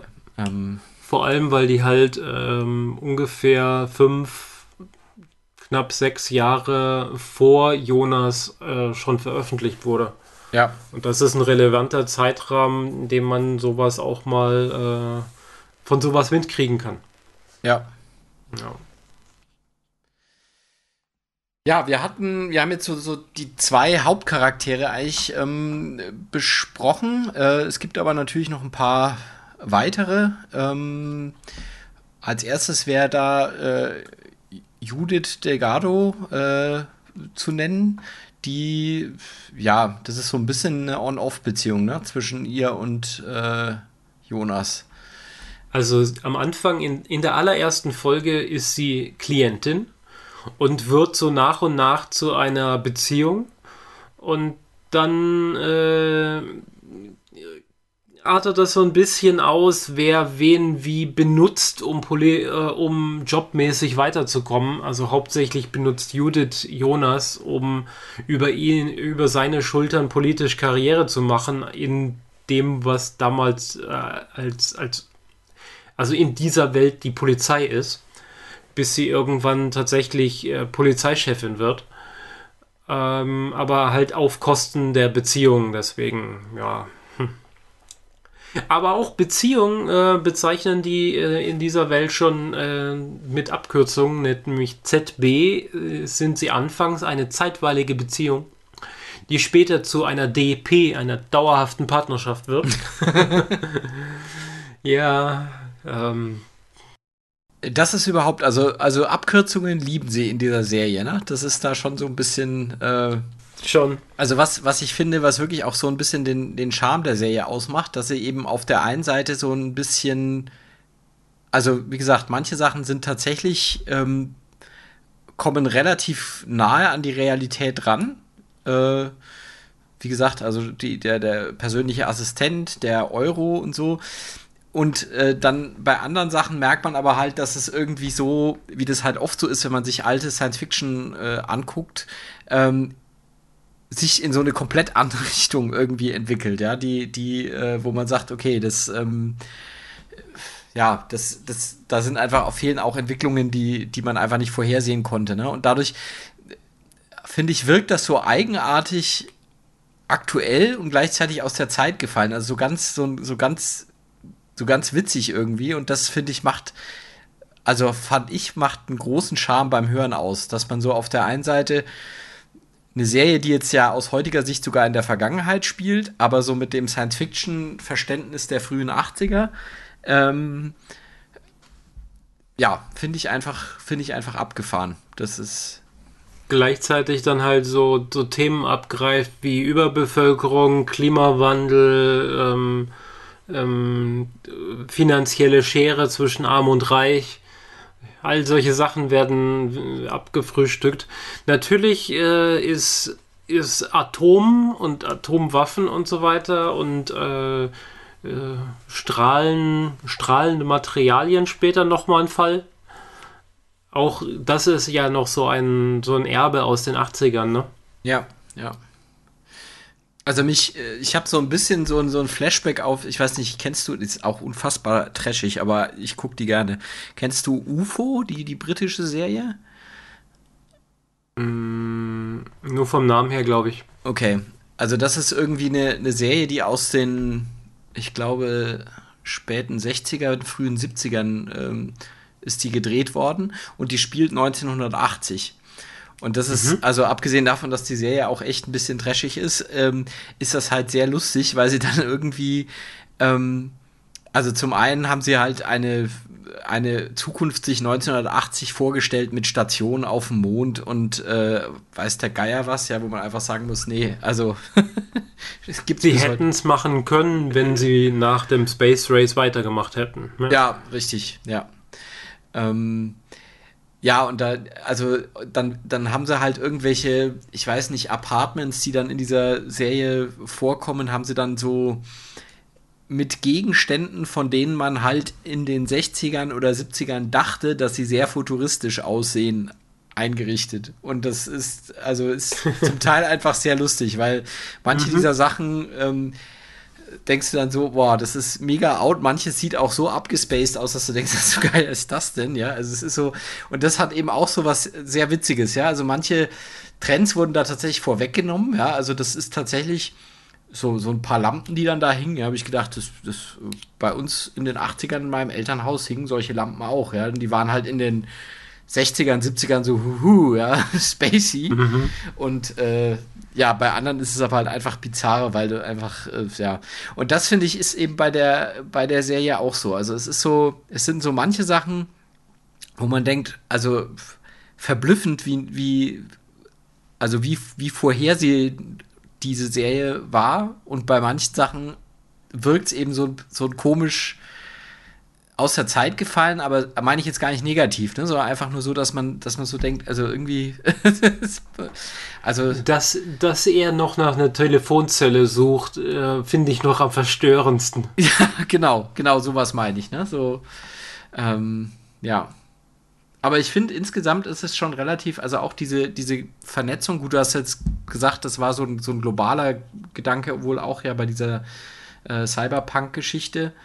Aber ich finde, das hat er, haben sie relativ gut vorne vorweggenommen, weil das, ähm, also bei vielen Science-Fiction-Sachen, die man sich so aus der Zeit anschaut, merkt man, dass sowas wie das Internet einfach sich offenbar niemand vorstellen konnte, weil das einfach selten eine Rolle spielt. Und da finde ich, ist das aber schon plausibel irgendwie. Ne? Das ist ja, wenn man an Internet denkt, dann wird da immer gleich Cyberspace draus und man fliegt durch virtuelle Welten, aber niemand dachte an Amazon und Google.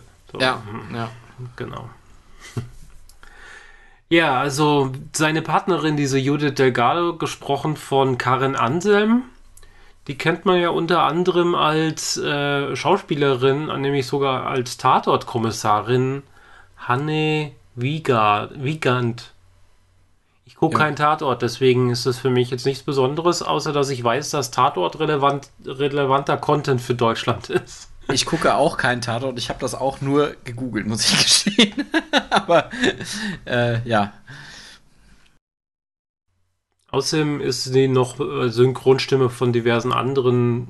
Das müsstest du jetzt aussprechen. Ich weiß nicht, wie man das ausspricht. Ob ich aussprechen kann, weiß ich auch nicht genau. Aber das ist jetzt auch wieder sowas, wo, also da bin ich halt mit aufgewachsen. Äh, die spielt die Königin, also äh, ist die Synchronstimme von der Königin in die Märchenbraut und die Schauspielerin heißt Jana Brach, Brach Brechtschova.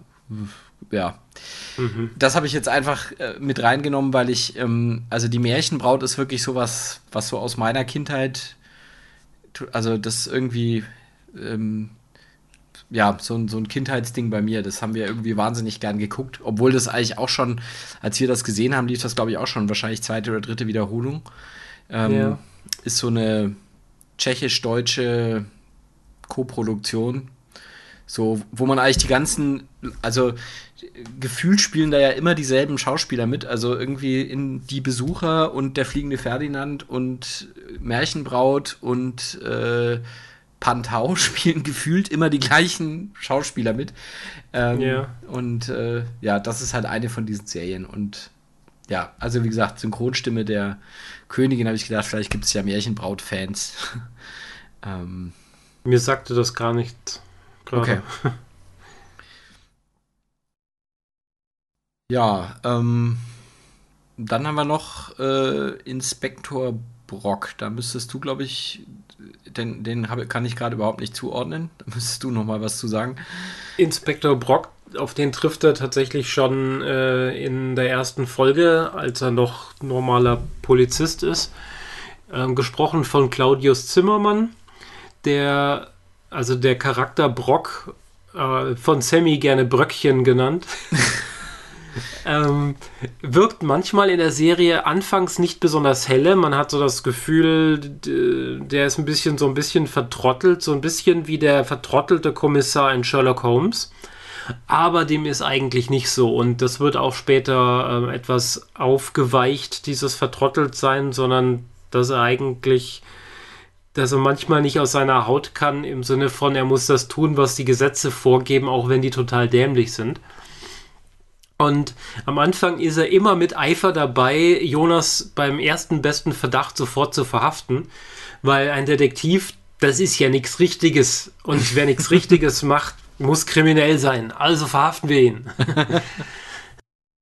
Später, Judith ähm, zeichnet irgendwann das, äh, wie sagt man, das Zeitliche. Also stirbt irgendwann und im Andenken an Judith wird er plötzlich zum Unterstützer von Jonas, weil er braucht halt dann doch irgendwie jemanden bei der Polizei, der irgendwie helfen kann.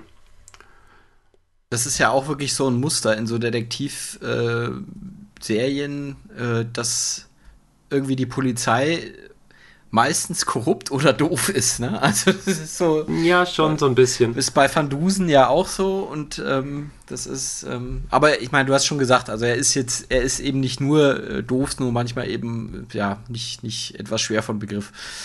Ja, vor allem manchmal passieren so Sachen wie.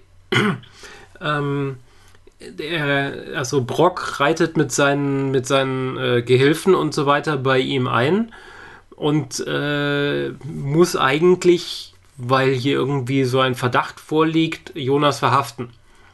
Und im nächsten Moment sagt er aber seinem Gehilfen, er soll mal die Nasszelle überprüfen, gründlich, weil da könnten ja irgendwas versteckt sein. Und im nächsten Moment sagt er halt Jonas, er soll abhauen. So, aber äh, also er, er hilft ihm quasi, weil er, weil er sich selbst klar ist, sowas, was hier gerade passiert ist, das passt nicht zu Jonas. Jonas würde sowas nicht tun. Also geben wir ihm quasi einen Vorsprung, diesen Fall selber zu lösen. statt ihn festzusetzen und damit gar nichts irgendwie weiterkommt. Also so, so Geschichten passieren dann noch so im Hintergrund. Und auch schon in der ersten Folge taucht äh, eine der wichtigsten Antagonistinnen auf, die Professor Caligari, gesprochen von Renate Grosser. Die ist die Chefin von ZIP, Zentralinstitut für Populationsforschung. Ähm, eigentlich denkt man so, ja, Populationsforschung, das könnte jetzt sowas wie das Gesundheitsamt oder sowas sein, aber die Kernaufgabe von ZIP ist, das Problem der Überbevölkerung darin zu beseitigen, indem sie die Bevölkerung beseitigen. Mit Staatsgeldern.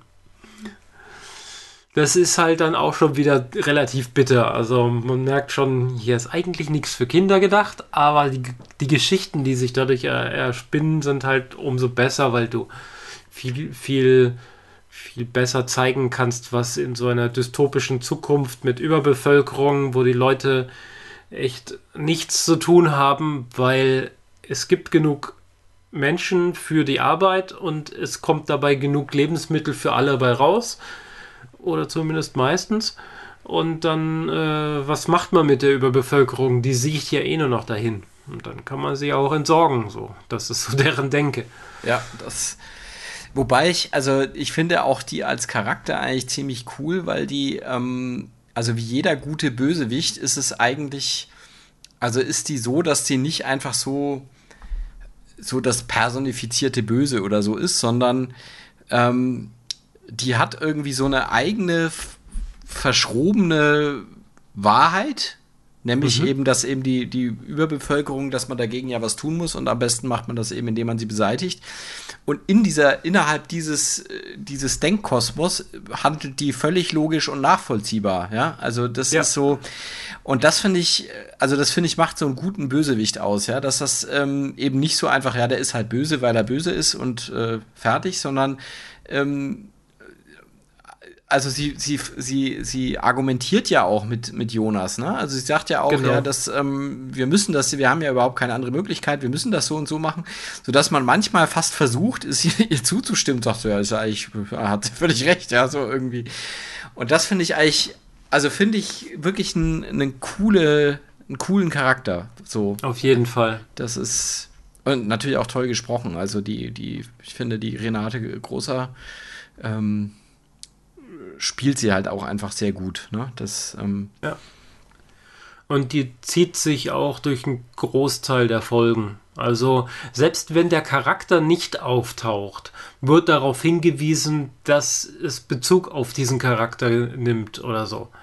Zum Beispiel in Safari, da landet er, da, da entspinnt sich das alles durch einen Racheakt von jemandem, der beträchtliche Geldmengen in ZIP investiert hat und dieses Projekt jetzt gestoppt ist, weil Jonas es aufgedeckt hat. So, wird einfach nur darauf hingewiesen, dass jemand mit ZIP zu tun hatte, aber die taucht dann nicht auf. In anderen Folgen dann wieder schon. Und so, das ist, äh, macht es eigentlich auch ganz angenehm, weil du merkst die ganze Zeit, dass das Böse lauert hinterm Vorhang und äh, weißt nie, wann, wann das Böse mal wieder hervorkommt, so in der ja. Art. Ja, sie begleitet das immer so ein bisschen die Aktivitäten von Jonas. Und das, äh, also das kommt ja auch so ein bisschen raus, ne, dass sie im Prinzip eigentlich auch immer weiß, was er gerade tut. Ne? Also man kann davon ausgehen, dass sie, ähm, dass ihre Schergen eigentlich sehr genau informiert sind, was er gerade treibt und, und macht und so, ne? Also ja, so nach und nach wird es auf jeden Fall immer mehr. Also die versuchen schon so ein bisschen Auge auf ihn zu haben. Aber Jonas versucht im Zweifel halt nur die Diebe von Zierzwergen aus dem Vorgarten zu finden und landet dann doch wieder beim, beim Drogenschmuggel oder sonst was. Und dann äh, ist ein völlig harmloser Fall plötzlich äh, doch wieder mit Frau Caligari zu verknüpfen. Und das finde ich eigentlich ziemlich klasse gemacht, weil es nicht immer so in your face, so direkt ist. So. Ja, ähm, ja. Ja. Genau. Ja. Ähm, haben wir so. Ja, hm? äh, nach dir. Äh, wenn du sagst, haben wir, dann sage ich, wir haben noch nicht äh, die Referenzen zu anderen Medien auf jeden Fall noch nicht hingewiesen, weil Michael Koser scheinbar ein, ein, ein sehr großer Science-Fiction-Fan ist, generell. Und in Jonas unglaublich viele Referenzen auf andere Medien, andere Inhalte und so weiter zu finden sind.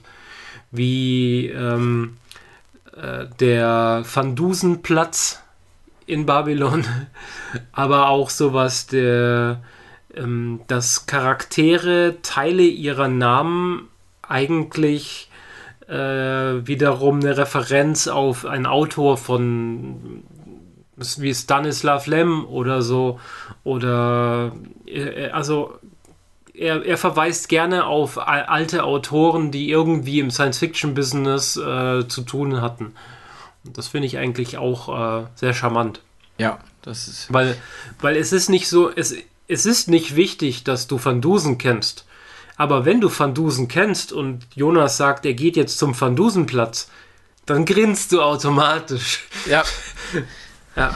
Das ist ein, ja, stimmt, das sind, das ist einfach ein netter, ja, ein, ein netter Gag sozusagen und die, und die, ähm, ich glaube, er hat ja auch mal in irgendeinem Interview gesagt, ne, dass er, dass er leidenschaftlicher Science-Fiction-Fan ist. Und ich glaube, dass auch, also er wollte Jonas lange machen und äh, hatte aber das Problem, dass das, glaube ich, zuerst auch nicht angenommen wurde. Ich meine, ich hätte irgendwas gelesen, dass er das ursprünglich dem Rias angeboten hatte. Mhm. Und der Rias das dann aber nicht machen wollte.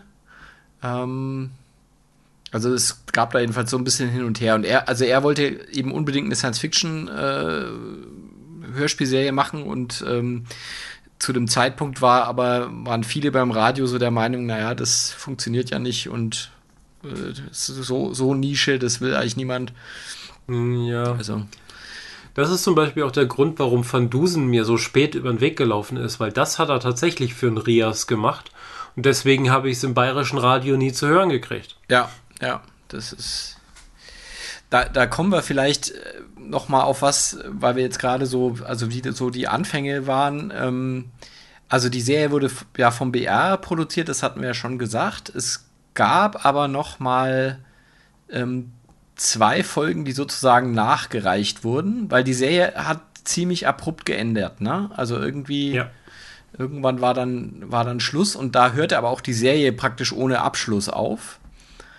Ähm, und dann hat ja sich ein, ein Anwalt, der so recht umtriebig in dem Hörspielbereich ist, ähm, hat dann beschlossen, einfach nochmal Folgen zu produzieren. Was hat es denn damit auf sich? Also ich bin mir nicht ganz sicher, ob es konkret ein Anwalt ist, aber es geht hier tatsächlich um die Kanzlei Dr. Barr. Äh, wer genau dahinter steht, habe ich nie so richtig verstanden aber nach Folge 40, in der Jonas äh, sich quasi mit jedem und allem verscherzt hat, also von Politik, von Polizei über die Mafia, über ZIP, alle haben was auf ihn abgesehen und er sieht keine Chance mehr, irgendwie wieder wegzukommen. Und dann endet die Serie damit, dass er quasi im Niemandsland unterwegs ist. Also im Niemandsland im Sinne von sowas wie die Wüste oder so. Also man kann sich das so ein bisschen bildhaft vorstellen wie eine Steinwüste, wo man mit, mit, mit äh, Übrigbleibern, mit Aussteigern irgendwo im Zelt hocken könnte, so in der Art. Und ähm, 2007, 2008 ähm, haben die sich dann mal hingesetzt und überlegt, ob wir, ob sie dem Jonas nicht einen, einen würdigeren Abschluss verschaffen und haben zwei zusätzliche Folgen produzieren lassen, inklusive der Originalsprecher. Sie haben alles übernehmen können, außer die Titelmusik. Da waren wohl die Rechte beim BR und äh, die wollten die wohl behalten. Also haben sie halt äh, eine sehr ähnlich klingende Musik benutzt für diese zwei Folgen und mit Comeback, also er kommt doch nochmal zurück und Abgesang, dann das endgültige Ende quasi nachgereicht. Die sind äh, kostenfrei zu haben und kann man einfach unter Jonas minus nur minus Jonas minus und minus Sam oh Gott, so viele Minusse.de äh, einfach anklicken und sich dort runterladen. Die, da gibt es keine äh, kostenpflichtige Rechte dran. Ich glaube, dieser, dieser Dr. Barr ist tatsächlich einfach Anwalt und Hörspielfan. Ich habe nämlich, irgendwo habe ich ein Interview mit ihm gelesen. Ich schaue mal, ob ich das noch finde, dann können wir das in den Show Notes verlinken. Ähm, wo er eben so ein bisschen über die Idee spricht, warum er das jetzt praktisch gemacht hat. Mhm. Und das war wohl einfach wirklich nur aus Leidenschaft fürs, für Hörspiele. Also das habe ich echt gedacht, das finde ich auch, auch so großartig. Also gar nicht irgendwie der Versuch, ja, wir haben da probiert, da noch mal irgendwie, was weiß ich, Geld mitzumachen oder irgendwas, sondern einfach wirklich nur hat halt eine Leidenschaft für Hörspiele und hat deswegen ähm, gesagt, der hat auch, glaube ich, in anderen Bereichen da schon irgendwie ein paar Sachen ähm, finanziert oder angestoßen. Mhm. Also, ähm, das sind ja jetzt auch, glaube ich, ähm, das ist, äh, sage ich mal, das, was jetzt momentan ein bisschen schade ist. Wenn mich nicht alles täuscht, sind eigentlich die zwei Folgen die einzigen, die man momentan sich irgendwie sinnvoll legal besorgen kann, oder? Weil, ähm, also die anderen Folgen sind alle im Radio gelaufen. Es gab da noch mal eine CD-Veröffentlichung, aber glaube ich, also ich habe nur vier Folgen gefunden. Ich weiß nicht, ob es noch mehr gab. Aber ähm, gibt auf jeden Fall die Titelbilder zu allen, äh, als wären es CD-Cover. Und äh, wenn ich mich nicht täusche, kann man zumindest mal die vier auf Audible sich klicken und äh, eventuell sogar bei Amazon als CD kaufen. Ah, okay. Das muss ich mal selber gerade gucken. Also ich meine nämlich, dass man die nur noch gebraucht kaufen kann. Aber halt auch vor allem den Rest der Serie halt auch nicht. Ne? Also die werden, glaube ich, immer mal wieder wiederholt. Also ähm, so äh, Deutschlandfunk und auch Bayerischer Rundfunk ähm, bringen immer mal wieder ein paar Folgen.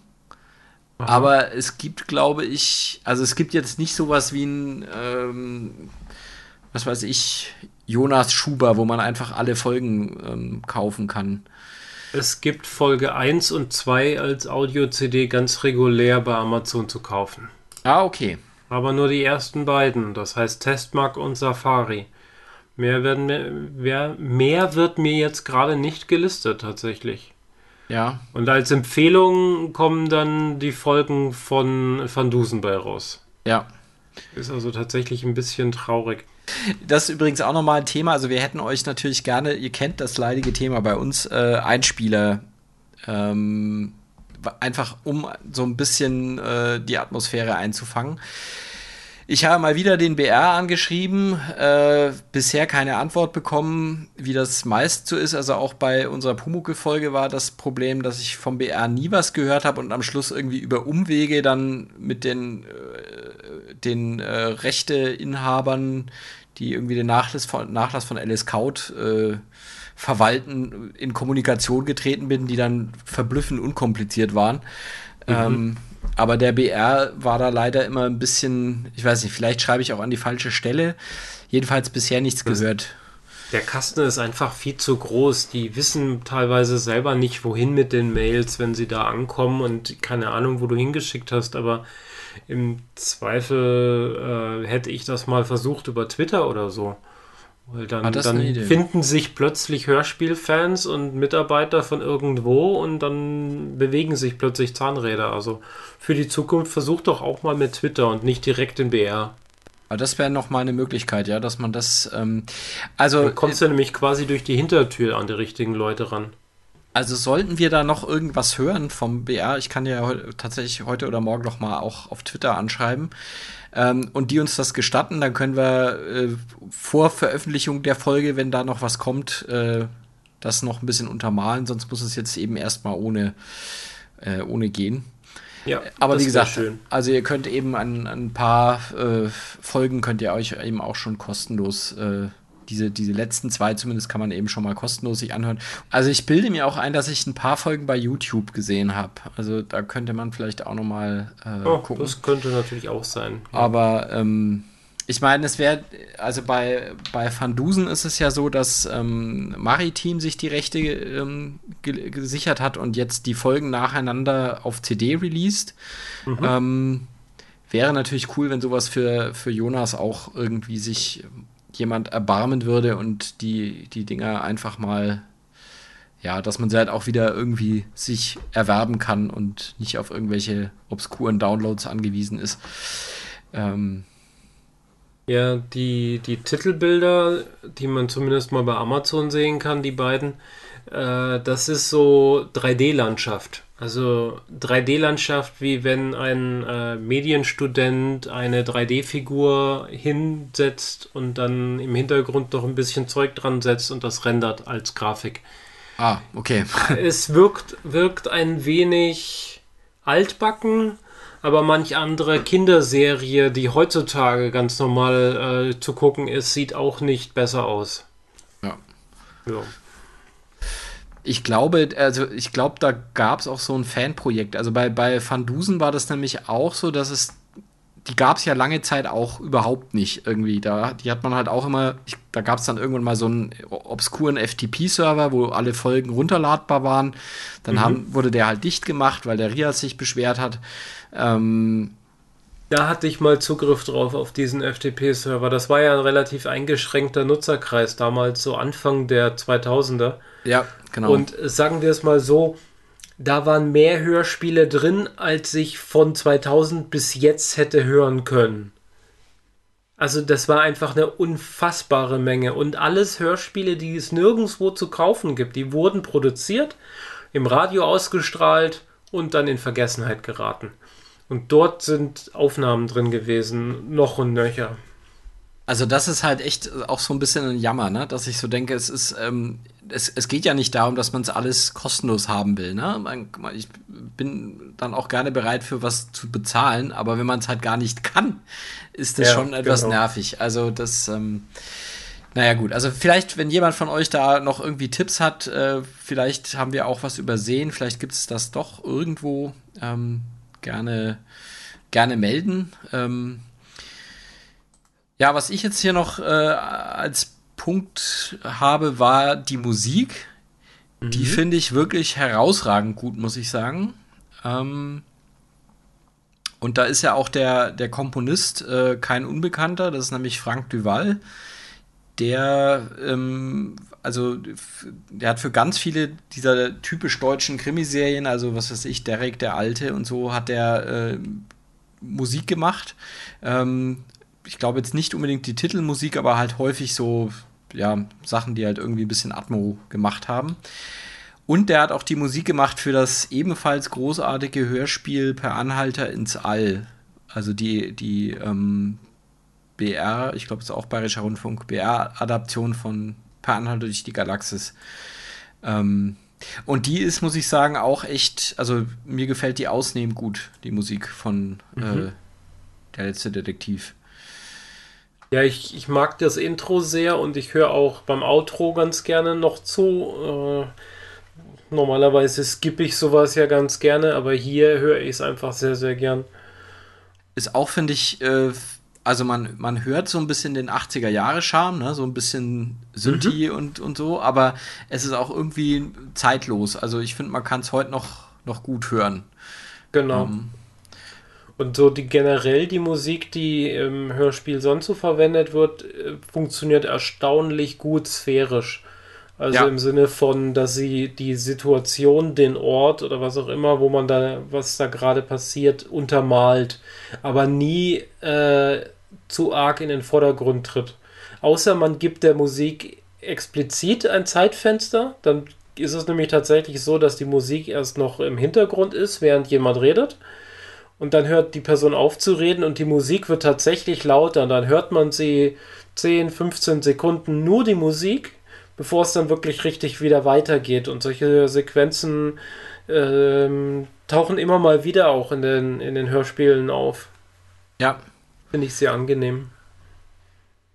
Also die, da finde ich auch, das ist, äh, ist wirklich man muss eigentlich allgemein sagen, es ist einfach eine, eine, sehr gute Produktion, also kann man nicht anders sagen. Es ist einfach ähm, also die Drehbücher sind gut, die Sprecher sind gut, ähm, die Musik ist super, also ist einfach, ja, solide Qualität, würde ich mal sagen. Genau. Das Ganze. Ja, hast du eine, eine Lieblingsfolge von, äh, von Jonas? Ähm. Puh. Ähm, also tatsächlich ist es so, dass die ersten vier, die sind, liegen mir halt ganz besonders am Herzen. Wenngleich ich sie inzwischen nicht mehr so viel höre und nicht mehr so gerne höre, weil ich sie einfach unfassbar genau auswendig kenne. also, also dieses Mitsprechen reicht nicht mehr. So sekundengenau zu wissen, was wann wie passiert, ist dann irgendwann so der Punkt, okay, ich muss es mir nicht nochmal anhören. Ich denke über die Folge nach, die Folge rauscht einmal durch meinen Kopf durch und dann naja, klicke ich doch was anderes. Ich habe sie ja quasi gerade innerhalb von drei Sekunden komplett gehört. okay. Ähm, ich scrolle gerade mal durch. Ähm, Euro Dschungel, Euro Baby und Euro Müll und Euro Blues. Ich glaube, Euro Blues ist, glaube ich, eine meiner Lieblingsfolgen. Euro Blues ist tatsächlich, da stirbt vorher Judith. Mhm. Und in Euro Blues kommt Jonas durch einen längeren Aufenthalt im Ausland, im europäischen Ausland, kommt wieder zurück und stellt fest, äh, seine verflossene, also sie sind schon länger nicht mehr zusammen, aber sie ist tot.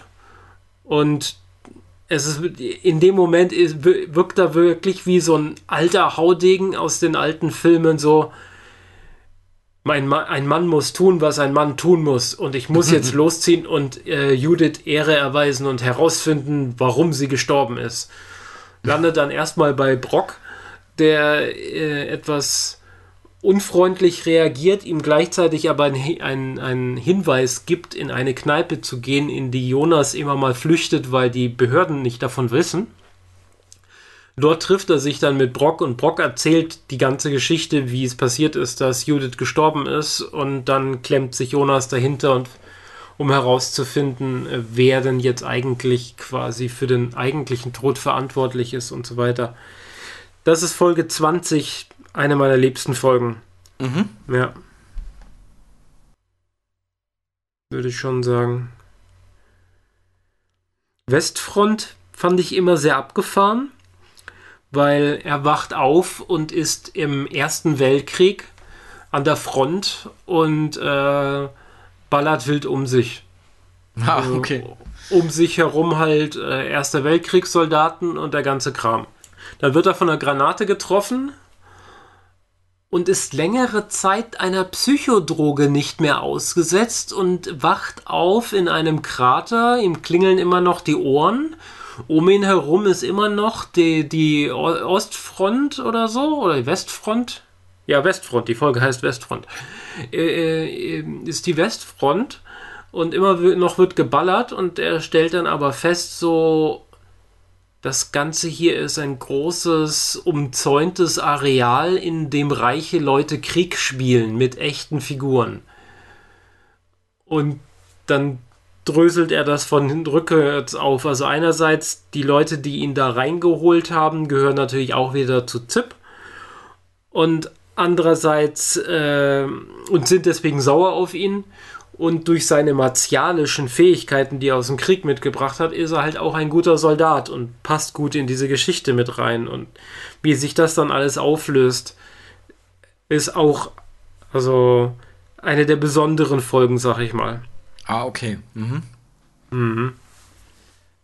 Ja, ich fürchte, soweit habe ich, also ich, wie gesagt, ich habe so vom Anfang halt ein paar gehört. Ich habe dann, äh, so, so weit war ich gar nicht. Ich, von denen, die ich gehört habe, fand ich diese, ach, wie heißt sie denn? Äh, wo er irgendwie den äh, versucht, den, dem Tod von seinem, äh, von seinem Freund da auf die Spur zu kommen, diesem Sänger. Ähm, Megastar oder Requiem? Ich glaube Requiem war Requiem, Requiem, ja. Die hat Weil bis Folge 13 bist du wahrscheinlich nicht gekommen. Nee, ich glaube nicht. Dann ist es Requiem. Mit dem äh, Randy, der ins All geschossen werden soll. Ja, genau, genau. Mhm. also ich, seine Überreste. Ja. Ja, die fand ich so ganz, aber wie gesagt, also mir, mir fehlt noch der Überblick. Ich, aber ich glaube, ich werde weiterhören, also weil mich, mir haben die, so was ich jetzt bisher gehört habe, ähm, auch echt gut gefallen. Also ja, haben wir noch irgendwas Wichtiges vergessen, wo du sagen würdest, das muss in eine Podcast-Folge über Jonas, der letzte Detektiv? Hm. Ja, es gibt tausend Referenzen, die man jetzt raufziehen kann und doch finde ich gerade nichts Passendes. Ich bin froh, dass ich dir diesen Podcast, äh, diesen, dieses Hörspiel nä näher bringen konnte weil ich glaube, durch meinen Vorschlag bist du überhaupt mal dazu gekommen, das da überhaupt reinzuhören. Ja, in der Tat. Und äh, es würde mich freuen, wenn durch euren Podcast jetzt mehr Leute äh, sich Jonas Geschichten äh, äh an, in die Ohren kippen. genau. Ja, Jonas hat, Jonas hat ein, äh, ein Poesiealbum das ist auch so ein, ein Relikt der 80er, oder? Ja, total. Stimmt, also er, oh Gott, ja. Also er äh, erwähnt es nur, also so im Sinne von, äh, er findet einen schönen Satz und dann sagt er, ja, direkt passend fürs Poesiealbum für den letzten Detektiv. und Poesiealbum ist halt so ein Ding aus den 80ern, aus Anfang 90ern, wo man halt irgendwie interessante Sätze reingeschrieben hat oder auch seine Mitschüler mal irgendwie was reinmalen hat lassen oder so. Und das taucht halt da auch noch auf. Das fand ich, finde ich auch irgendwie schön. Auch wenn ich insbesondere halt auch die Sätze, die er da so reintut. Wie er seine, die Judith Delgado in der ersten Folge beschreibt, wie diese aufgedonnerte Frau in seinem schäbigen Mini-Apartment auftaucht und dann beschreibt er das als ähm, wie eine Kirschblüte, ein, ein Ast einer Kirschblüte, der in einer Bierflasche steckt oder so ähnlich. er, er, er formuliert es schöner. Aber das Bild ist da, ne? Ja. Das, äh, und sowas taucht auch immer mal wieder auf. So ein bisschen Poesie in der Formulierung, die fand ich auch sehr schön. Ja. Genau mit diesem schönen Bild können wir hier auch die Kiste zumachen, wenn du möchtest. Ja, dann würde ich mal einfach sagen, also an dich schon mal ganz herzlichen Dank für diese, ähm, also dass du uns das äh, näher gebracht hast. Der, der Nils hat jetzt auch ein paar Folgen gehört, aber ist, wie gesagt, ist jetzt natürlich heute nicht dabei, aber kann ja da auch noch mal ähm, äh, weiß nicht, ob er sich da noch mal zu, zu äußert oder so, aber jedenfalls ähm, ja, also für mich war es tatsächlich jetzt eine Entdeckung, weil ich lag, wie gesagt, jahrelang auf meiner Platte rum, aber äh, ich habe es eben nie angehört und finde, ich habe einiges verpasst. Ähm, also, und ja, wie immer an euch alle da draußen, die ihr das jetzt hört. Ähm, vielleicht gibt es ja noch mehr Jonas, der letzte Detektiv-Fans, die ähm, sich zu Wort melden wollen. Äh, vielleicht habt ihr auch noch irgendwelche Sachen, die wir jetzt hier vergessen haben, die doch ganz wichtig sind, ähm, dann meldet euch entweder über unsere Homepage äh, hörmal-podcast.de ähm, oder unseren Twitter-Account, äh, ebenfalls Hörmal, äh, Hörmal Podcast, ähm, Hörmal unterstrich Podcast ist es, äh, oder auf Facebook, äh, wie auch immer ihr uns erreichen wollt. Wir freuen uns über jede äh, Form von Kommentar, Kritik, Anregungen. Auch natürlich für Hörspielserien, die wir vielleicht noch besprechen könnten. Also so ist das ja jetzt heute auch entstanden, dass du auf uns zugekommen bist und gesagt, ja, also ich habe da was. mhm. ähm, ja.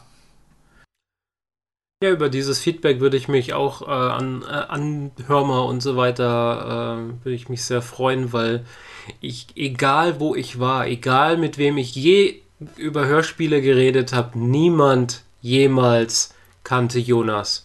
Echt? Ich, ich würde okay. das so gerne, würde so gern mal mit anderen Fans drüber reden, aber es existiert in, meiner, in meinem Umfeld niemand, der das kennt.